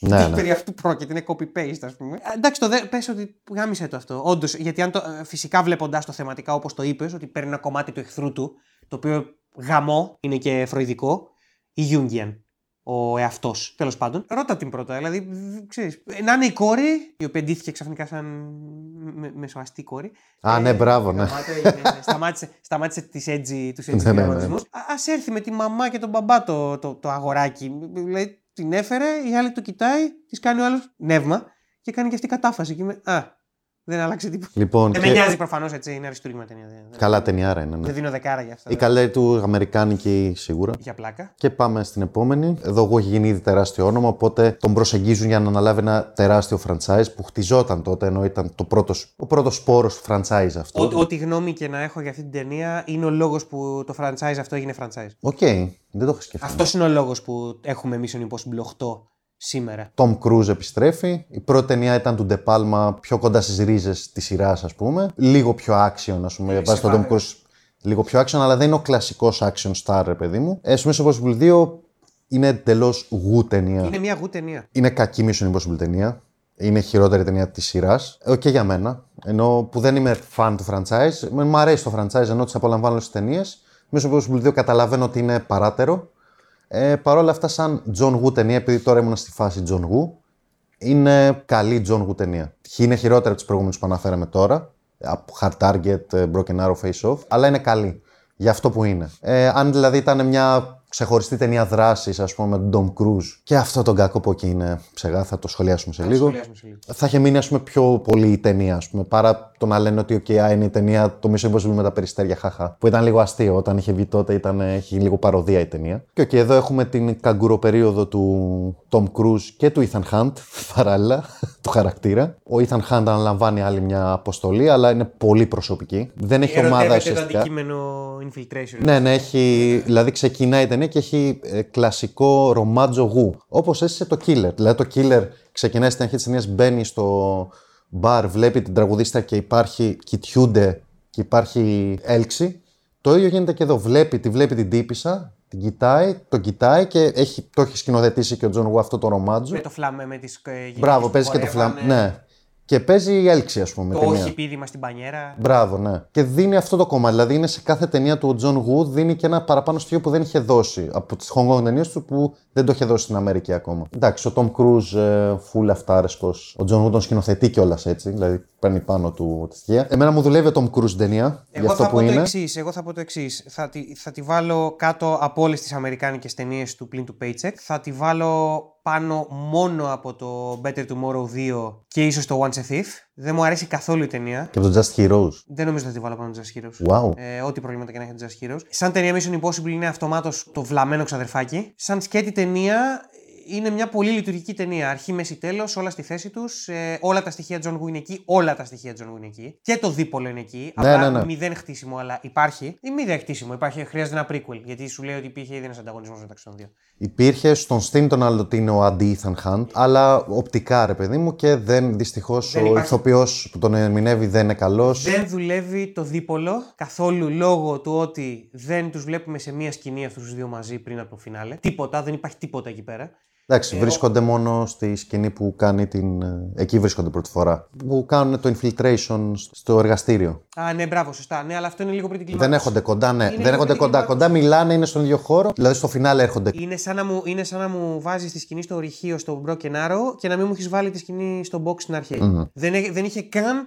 Όντως μια- θα μπορούσε να, Μια έχει, σκηνή να στο στήσει αεροπλάνο κάτι. στην αρχή, ρε. Μια σκηνή στο αεροπλάνο. Δηλαδή, δεν χρειαζόταν να γίνει αυτό το, η φάση με, τη, με τις μάπες, τις μάσκες. Μπορούσε να το έχει στήσει ότι είναι στην ίδια αποστολή αυτός και ο Κρούζ και ότι τον προδίδει τον Κρούζ. Ε, Golden Eye, πώς το λένε. Ναι, ναι, ναι. Κάνε κάνε το έτσι. Δεν το κάνει έτσι γιατί ήθελα να κάνει το cool με τη μάσκα. Σαν ταινία John Woo λοιπόν είναι OK κτλ. κτλ. Απλώς δεν δέχομαι το δίπολο για αυτό που για λόγους σενεριακού δεν μπορώ τον Douglas Scott. Δεν Συμφωνώ. Κάνει, δεν κάνει κάτι λάθος, αλλά είναι βαρετός. Και πες αυτό και που έχεις ευχαριστώ, πει. ευχαριστώ πάρα πολύ τον John που έφτιαξε το Mission Impossible 2, διότι και έκανε το Mission Impossible franchise, κάνοντας τη βρωμοδουλειά να είναι αυτή η μαλακία που, για την οποία συζητάμε τώρα. Αλλά ταυτόχρονα, επειδή ο John Woo κάπως μαλακίστηκε στα γυρίσματα, πήγε over budget η ταινία, τράβηξε, παρα, τράβηξαν παραπάνω τα γυρίσματα, τα έκανε λίγο μπουρδέλο Woo. Και γι' αυτό λίγο τον βάλα στην μπουκα μετά και αντιστράφηκε το κλίμα. Παρά το ότι ήταν εισπρακτικό τέρα αυτή η ταινία. Δεν μπόρεσε ο Ντάγκρι Σκότ να παραδεχθεί στα γυρίσματα της ταινίας για την οποία είχε υπογράψει να παίξει πρωταγωνιστικό ρόλο, τον Logan στο X-Men. Και έτσι πήραμε το Hugh Jackman Πάλι και έτσι καλά. πήραμε το καλύτερο υπερηρωτικό franchise συνεκτικό εννοώ, δεν μιλάω για τα recast και τα reboot των Batman, κατά τη γνώμη μου. Οπότε, ποιο ξέρει που θα ήταν τώρα το υπερηρωτικό είδος άμα δεν. Ε, Βασικά θα είχε βγει μια ταινία X-Men τότε, θα είχαμε δει κάποιο reboot X-Men. Δηλαδή θα είχε βγει μια ταινία μόνο και απλά θα είχαν εμφανιστεί X-Men μάλλον στο σύμπαν της Marvel, στο MCU. Φάση Daredevil, μάλλον το σκηνικό. Ναι, ναι. Τέλος πάντων. Όχι ότι όλη η ταινία είναι ο Wolverine, αλλά θα, θα ήταν λίγο βαρετός ο Wolverine και θα. Μα ήταν το. Εντάξει, η ταινία, το πρώτο X-Men ήταν η σχέση Wolverine, το συναισθηματικό Το βάρος της συναισθηματικό είναι ναι. Ο Wolverine με την Τη Rogue. Rogue, σωστά. Τέλος πάντων, ε, και επίσης δεν αντέχω τον Tom Cruise. Και δεν τον αντέχω σε αυτή την ταινία, δεν τον μπορώ. Είναι αυτάρεσκος πάντα ο Tom Cruise και τώρα είναι αυτάρεσκος τον Cruise, αλλά με έναν τρόπο ο οποίος είναι λειτουργικός. Εδώ πέρα ήταν ένα πράγμα που δεν τον αντέχω. Και, και είμαι τεράστιος φαν του Tom Cruise. Είναι μία ταινία του, που δηλαδή και στο Day and Night του Mangold είναι το ίδιο πράγμα παίζει, αλλά για κάποιο λόγο εκεί δεν με εκνευρίζει. Εντάξει, και είναι και ταινία, είναι μια αυτόνομη ταινία. Όχι, δεν είναι μόνο αυτό. Είναι ότι δεν με ενοχλεί ο Κρούζ εκείνη την ταινία, αλλά ταυτόχρονα η ταινία δεν είναι κάτι παραπάνω λόγω του ότι ο Tom Cruise παίζει τον Ethan Hunt του Mission Impossible 2. Οκ. Κατάλαβες δηλαδή, αυτό το mode του Tom Cruise δεν το αντέχω. Απλά σε μερικές ταινίες το συγχωρώ, σε άλλες όχι. Και δεν μου καταστρέφει μόνο το δίπολο η αυταρέσκεια του Tom Cruise, μου καταστρέφει και το ρομάντζο η αυταρέσκεια του Tom Cruise και μου βγάζει κάτι το. Παρά το γεγονός ότι μοιάζει νέος, είναι 40 σε αυτή την ταινία, είναι 40 χρονών, μοιάζει 12, αλλά μου βγάζει κάτι το λάθος με την Θάντι Νιούτον. Το χειριστικό. Μα είναι, παίζει το χειριστικό γιατί ουσιαστικά τη χειρίζεται για να μπει. Ναι, αλλά είναι και πραγματικός έρωτας υποτίθεται. Αυτό είναι το πρόβλημα. Ναι, αλλά είναι ουσιαστικά σου χτίζει μια εσωτερική σύγκρουση. Δεν βλέπω καμία σύγκρουση, συγγνώμη, δεν τη βλέπω καθόλου. Υποτίθεται, ναι, ρε παιδί, δεν σου λέω το- αν το κάνει καλά ή όχι. Εντάξει, στο επιφανειακό επίπεδο, οκ, λέω εντάξει. Ότι δεν έχει ερωτευτεί, αλλά η αποστολή του είναι ότι πρέπει να την βάλει, να... λέ, πρέπει να την χειριστεί. Εντάξει, και η Τάντι Νιούτον παίζει τελείως. Οκ, είμαι... έχω γίνει το υποχείριό σου, ναι. Κάνουμε ό,τι θες. Δεν μου, δεν μου δουλεύει αυτή η σκηνή. Οκ, ναι, εντάξει, δεν σου Άρα, δουλεύει, άρα τα αλλά στοιχεία του Γου δεν μου δουλεύουν. Άρα η ταινία δεν μου αρέσει ούτε σαν ταινία Γου τελικά. σαν ταινία δράσης Σαν ταινία δράσης είναι πολύ καλή. Έχεις τη μουσικάρα του Hans Zimmer που κάνει τρομερή δουλειά. Να ανεβάζει και αυτός την ταινία. Ανεβάζει πάρα πολύ την ταινία. Δηλαδή το σημείο, ακόμα και τώρα που έβλεπα την ταινία, να τη φρεσκάρω. Μπας και, μπας και αλλάξω γνώμη, γιατί έχω να τη δω από τότε που μίλησα με το Σήφη για αυτή, είναι το, δε- το 17 ή το 18. Το σημείο στο οποίο, ξέρεις, έχει σκοτώσει τον Henchman του κατά λάθος, νομίζοντα ότι είναι Ναι, ναι. ο Ethan Hunt, ο, ο κακός, και σκάει ο Κρούζ μέσα τι φλόγε με το περιστέρι να Ναι. βγαίνει και τα λοιπά και έχει τα οπερατικά φωνητικά και σκάει το θέμα του Mission Impossible με κυθαργίες, μου δουλεύει το σημείο. Ναι, ναι, ναι. Είναι καύλα αυτό το σημείο, καθαρό έμι. Ο Hans Zimmer ανεβάζει πάρα πολλά σκαλιά αυτή την ταινία. Αν, αν βαθμολογούσα την ταινία και της βάζω τώρα ένα 5, γενναιόδωρο 5, τα δύο είναι του Zimmer. Εγώ του βάζα 5 και τώρα του βάζω 7. Το αποδέχομαι για αυτό που είναι. Σου λέω, αν, αν δουλεύουν αυτά τα στοιχεία που απαρίθμησες, τότε καταλαβαίνω πλήρως. Πέρασα είναι γαμώτα popcorn ε, action. Και μου, μου αρέσουν τα στοιχεία του Woo ρε που 'χει στην ταινία. Είναι ωραία σκηνοθετικά η ταινία. Κλείνω διακόπτη και περνάω καλά. Με τα προβλήματά της. Εντάξει, αναγνωρίζω ότι έχει προβλήματα. Οκ, δεν τη συγκρίνω ας πούμε, με τις υπόλοιπες. Και εγώ το δέχομαι σαν κομμάτι του franchise και δηλαδή και στη συνοχή.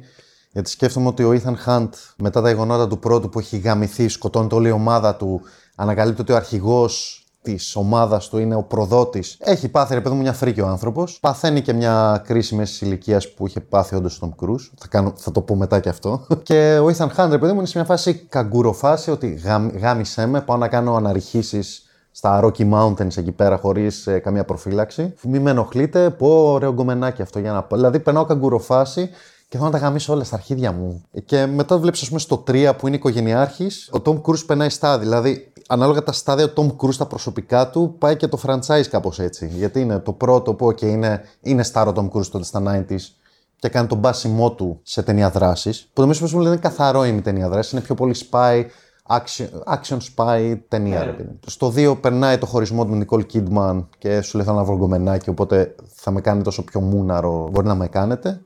Στο 3 είναι η φάση που είναι με την Katie Holmes, έχει κάνει και παιδί, γίνει το σκηνικό με την όπερα, το περιβόητο σκηνικό. Όλη η απροκάλυπτη σε εντολογή, δηλαδή. ναι, ναι, ναι. Ε, Και στην ταινία στο 3 είναι οικογενειάρχης. Και από το 4 μέχρι σήμερα είναι σε φάση Tom Cruise που είναι ο Star, ο Κασκαντέρ Το 4 Star. είναι ο κίνδυνος να, να χάσει τη δουλειά του.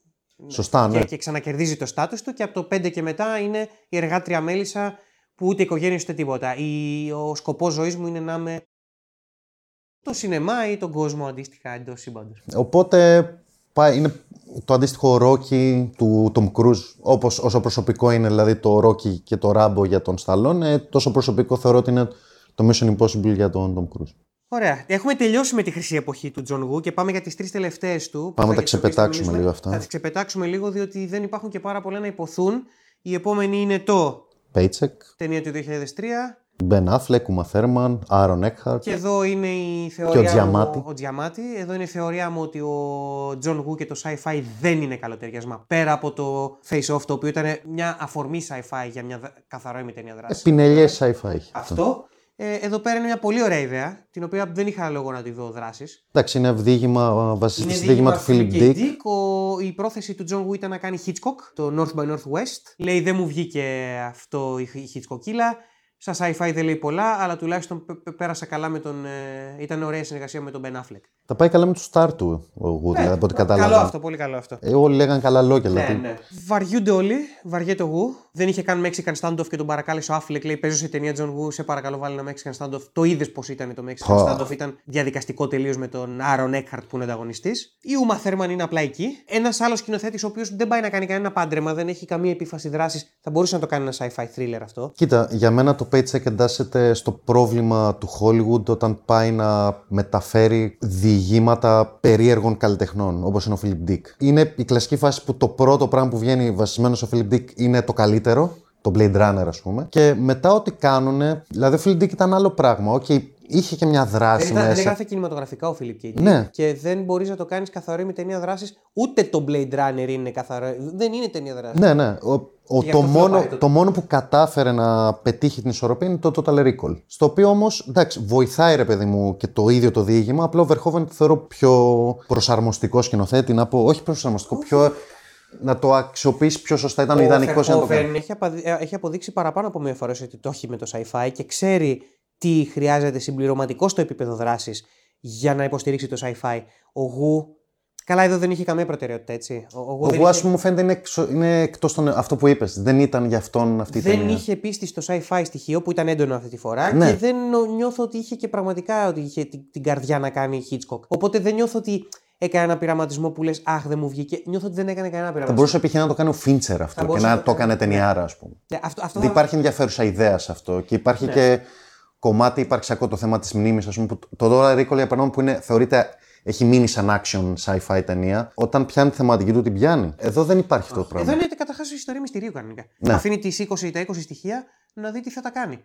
Δεν χρειάζεται δράση. Ναι, και εδώ μπλέκει, ας πούμε, τον Ben Affleck που κάνει έναν επιστήμονα ουσιαστικά που ξεπουλάει τη μνήμη του. Αυτό κάνει. ναι, ναι. Ε, να γίνεται action star σε μια φάση. Ναι, είναι Φάση, όπως δεν ένας, ε, κολλάει Είναι αυτό. όπως ο αρχιεπιστήμονας ενός πλανήτη που καταστρέφεται να σκοτώνει τον αρχιστράτηγό του. Έπρεπε να το πεις αυτό. Ναι, το φυσικά και βλέπουμε να- ότι είναι. Γιατί από όλες τις κακές ιδέες που μπορείς να Ε, κάνει. είμαι ο Τζουβελέκης, πρέπει να κράξω το Man of Steel και το BVS πάντα. Yep. Ε, το Paycheck, ναι, τη σειρά ταινία, οκ, βλέπετε, Απλά αλλά ούτε αναγνωρίζεις γου απαραίτητα αν δεν δεις τον βλέπετε σε φάση, αν το δεις τυχαία ένα μεσημέρι, ας πούμε, το παιδί δεν έχει απόλυτη να κάνει, αλλά θα περάσει η Αυτό, ώρα, αυτό. ξέρω. Και έτσι φεύγει ο γου από το Hollywood. Ναι, ο Γου, να πούμε έτσι περιληπτικά, γυρνάει στην Κίνα, όχι στο Hong Kong, στην Κίνα. Στην Κίνα, σωστά. Γιατί αρχίζουν να κάνουν μεγάλο budget ταινίες οι Κινέζοι και κάνει το Red Cliff 1 και 2, τα οποία θεωρείται πολύ καλά, έπι. Γυρνάει πάλι κι άλλο ένα, άλλη μια δηλογία επικών ταινιών, οι οποίες δεν πάνε καλά όμως. Και μετά επιστρέφει στην φόρμα του, που είναι ταινία, είναι επωνική παραγωγή, δεν έχω καταλάβει. Ε, νομίζω είναι κινέζο-ιαπωνέζικη. Κινέζο-Ιαπωνέζικη, οκ, το Manhunt του 2017, στο οποίο επιστρέφει στο action ε, στοιχείο και δεν πάει καλά. Ε, Εδώ πάμε σε μονοπάτια για μένα Better Tomorrow 2. Και Paycheck διότι έχεις ένα σκληρό sci-fi twist στο τέλος το οποίο δεν Σωστά, μου δουλεύει σωστά. καθόλου. Ναι, έχεις sci-fi Ε, twist. έχεις πάλι έναν χαρακτήρα ο οποίος είναι λογιστής, Δικηγόρος. δικηγόρος, whatever. Για κάποιο λόγο αυτό τα Και κάνει parkour απ' το πουθενά. Και, και, και ξαφνικά γίνεται γαμιάς. Έχει τα Chris Craft του μέσα. Δίπολο δεν υπάρχει. Προσπαθεί να στήσει την φιλία ότι γίνονται φίλοι αυτοί οι δύο, αλλά είναι τελείως ατσούμπαλ αυτό το πράγμα. σωστά, δηλαδή η, η ψυχή της ταινίας καλά είναι ο δικηγόρος με τον μπάτσο. Ότι το κυνηγάει, Αλλά... αλλά, Ναι, μπράβο, έχεις δίκιο. Σωστά. είμαστε, αλλά δεν κολλάει Έχεις δίκιο, τίποτα. το, ξέ, το ξέχασα. Το στείνει και αυτό λίγο χιτσκοκικά, λίγο φυγάς. Ναι, έχει φυγά, φυγά, έχει το fugitive. Φυγάς, ναι, Ε, Γιατί ότι. για έγκλημα που δεν διέπραξα είναι fugitive, καθαρά επιρροή. Ναι, ε, χώνει και Και το ρομάτζο. Δύο τύπησες. Ναι, και ρομάτζο. Ένα χάλι μαύρο η ταινία. Ε, θα σε διορθώσω λίγο, είναι θέμα ελληνικών, θα γίνω λίγο εκνευριστικός, αλλά θα το κάνω. Είναι επιστροφή, όχι στη φόρμα, διότι η επιστροφή Δεν στη είναι φόρμα φόρμα. σημαίνει ότι βελτιώθηκε. Έχεις δίκιο. Ε, είναι Έχεις επιστροφή στα λιμέρια του, τα γνωστά, στη, στα μοτίβα τους. Στο μοτίβο. Ναι, ναι, εντάξει. Αυτό. OK, OK. Είναι τύπου Better Tomorrow 2, δηλαδή τη, θε- τη βάζω ξεκάθαρα στις χειρότερες του που έχω δει. Βάζει τουλάχιστον πάλι. Δηλαδή έχει μερικές σκηνές αυτό που, είπε- που μου είχες πει ότι έχει μια σκηνή hand to hand ε, combat, ας πούμε, που είναι καλή. Δηλαδή οι σκηνές δράσης του ακόμα δεν τις χάνει. Έχει είναι κάποιες, εκεί. ναι. Έχει Δεν του φεύγει ποτέ αυτό το πράγμα. Όντως, έχει κάποια. Εντάξει, το Paycheck δεν, δεν νομίζω ότι είχε κάτι αξιόλογο. Είχε cool καταδιώξεις. Ναι, οκ, είχε κουλά. Ε, αυτό είχε κάτι σκηνές με μαχαίρια, με είχε κάτι μονοπλανάκια που, έκανε Ναι, ο ναι, Wu, ναι. που δουλέψανε. Αυτά ακόμα τα έχει. Αλλά με είχαν χάσει, με είχαν χάσει εκείνο το σημείο, με είχε χάσει η ταινία. Ναι, και πάμε στην τελευταία του ταινία φετινή. Το είδα καλή τη πίστει. Δεν το θεωρώ μια κακή ταινία. Όχι, εντάξει. Δεν είναι ακριβώς ούτε επιστροφή στη φόρμουλα του John Woo. Με την έννοια ότι δίνει τεράστιο βάρος στο χτίσιμο Ναι, για ναι. την εκδίκηση. Αναπολογητικά ο τύπος, ο πρωταγωνιστής, ο Κίναμαν, χάνει τη γυναίκα του, χάνει.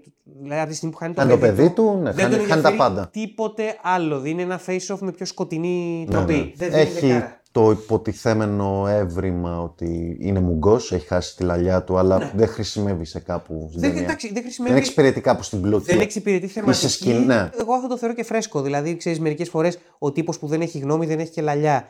Κυριολεκτικά. Είναι λίγο κάποια πράγματα που κάνει το Hollywood πολύ φορμουλαϊκά που δεν μου λένε και πάρα πολλά. Εδώ πέρα εκτιμώ το ότι ουσιαστικά το, ο, ο λόγος που το έκανε ο Γου ήταν έβριμα για, για να κάνει πιο οπτική αφήγηση. Ναι, οκ. Και είμαι Α- οκ με αυτό. Απλά ρε παιδί μου, εγώ σκεφτόμουν ότι θα ήταν, θα ήταν πιο ωραίο να υπήρχαν στιγμές στην ταινία στο οποίο πρέπει να μιλήσει και δεν μπορεί. Ε, ενώ ρε παιδί μου σε σκηνή δράσης, σε κάποια σκηνή έντασης. Ναι, δεδομένου ότι το μόνο συνέστημα που ήθελε να εκφράσει ο Γου ήταν η, η, η ανίποτη δίψα για εκδίκηση. Ναι. Εντάξει. Όταν έχετε ώρα για, τη, για τα σφαξίδια, είναι ωραία, δεν είναι σου- Ναι, ναι, ναι. σούπερ.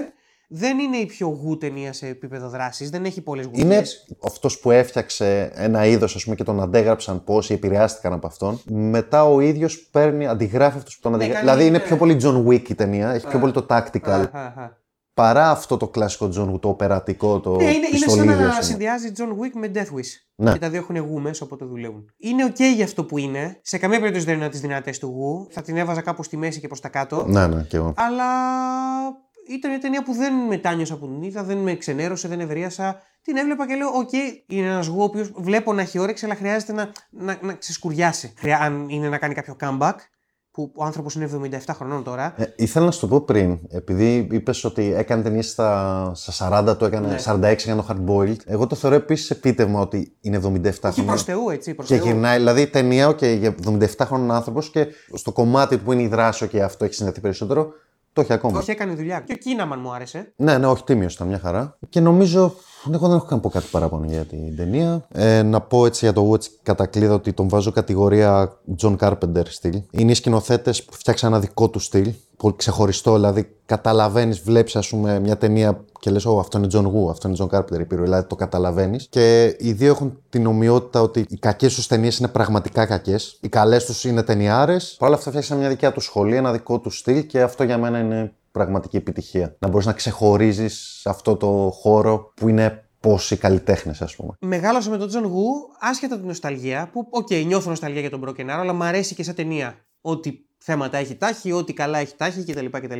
Όταν γύριζα αυτές τις ταινίες, τις ερασιτεχνικές που έκανα και είχα δράση μέσα από τα κωμωδίες που είχαν και δράση, John Woo έκανα εγώ. Μα νομίζω θυμάμαι. Άμα σου δείξω σκηνές, έχω τύπους με δύο γκάνια να πηδάνε τρεις φορές επανάληψη στο ίδιο πλάνο, λίγο πιο κοντινό κάθε φορά. Το ένα slow mo, τα άλλα δύο κανονικά.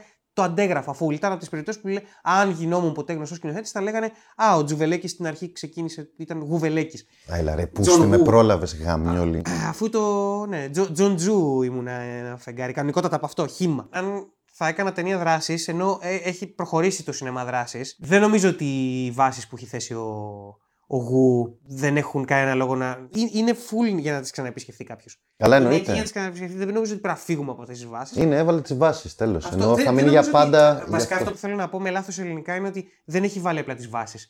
Οι βάσεις είναι και ολόκληρο, ολόκληρος ο σκελετός του κτηρίου. Άρα φτάνει μέχρι και τον εκατοστό όροφος στον οποίο βρισκόμαστε Είναι, τώρα. είναι ο Hitchcock του σινεμά δράσης. Δηλαδή έχει, στο είδος του έχει ένα στάτους όπως έχει ο Howard Hawks, ας πούμε. Αν δεν είναι ο Πέκιμπα, είναι ο, Ο Wu. Ford, ξέρω Αν δεν εγώ. είναι ο Πέκιμπα, είναι ο Γου. Ναι. Ναι, ο Πέκινπα να είναι ο. Όντως, ο, ο Μια και λες Peckinpah είναι. τόσο παλιό, λες Hitchcock. Μπορεί.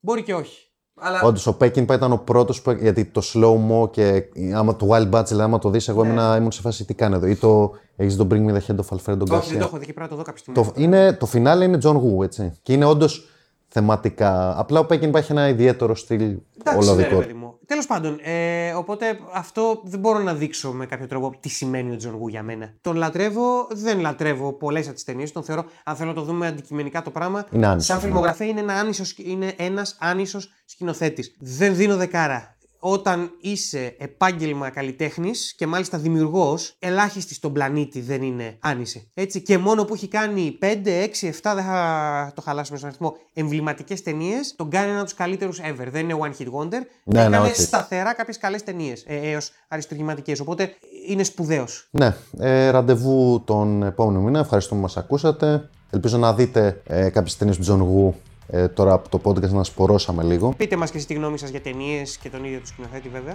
Ναι, ναι, εννοείται. Πιστεύω η True θα καταλάβει, θα το νιώσετε. Ω την επόμενη φορά, ήμουν ο Τζούβε Ήμουν ο Λέκας. και μαζί ήμασταν οι Τζουβελέκας.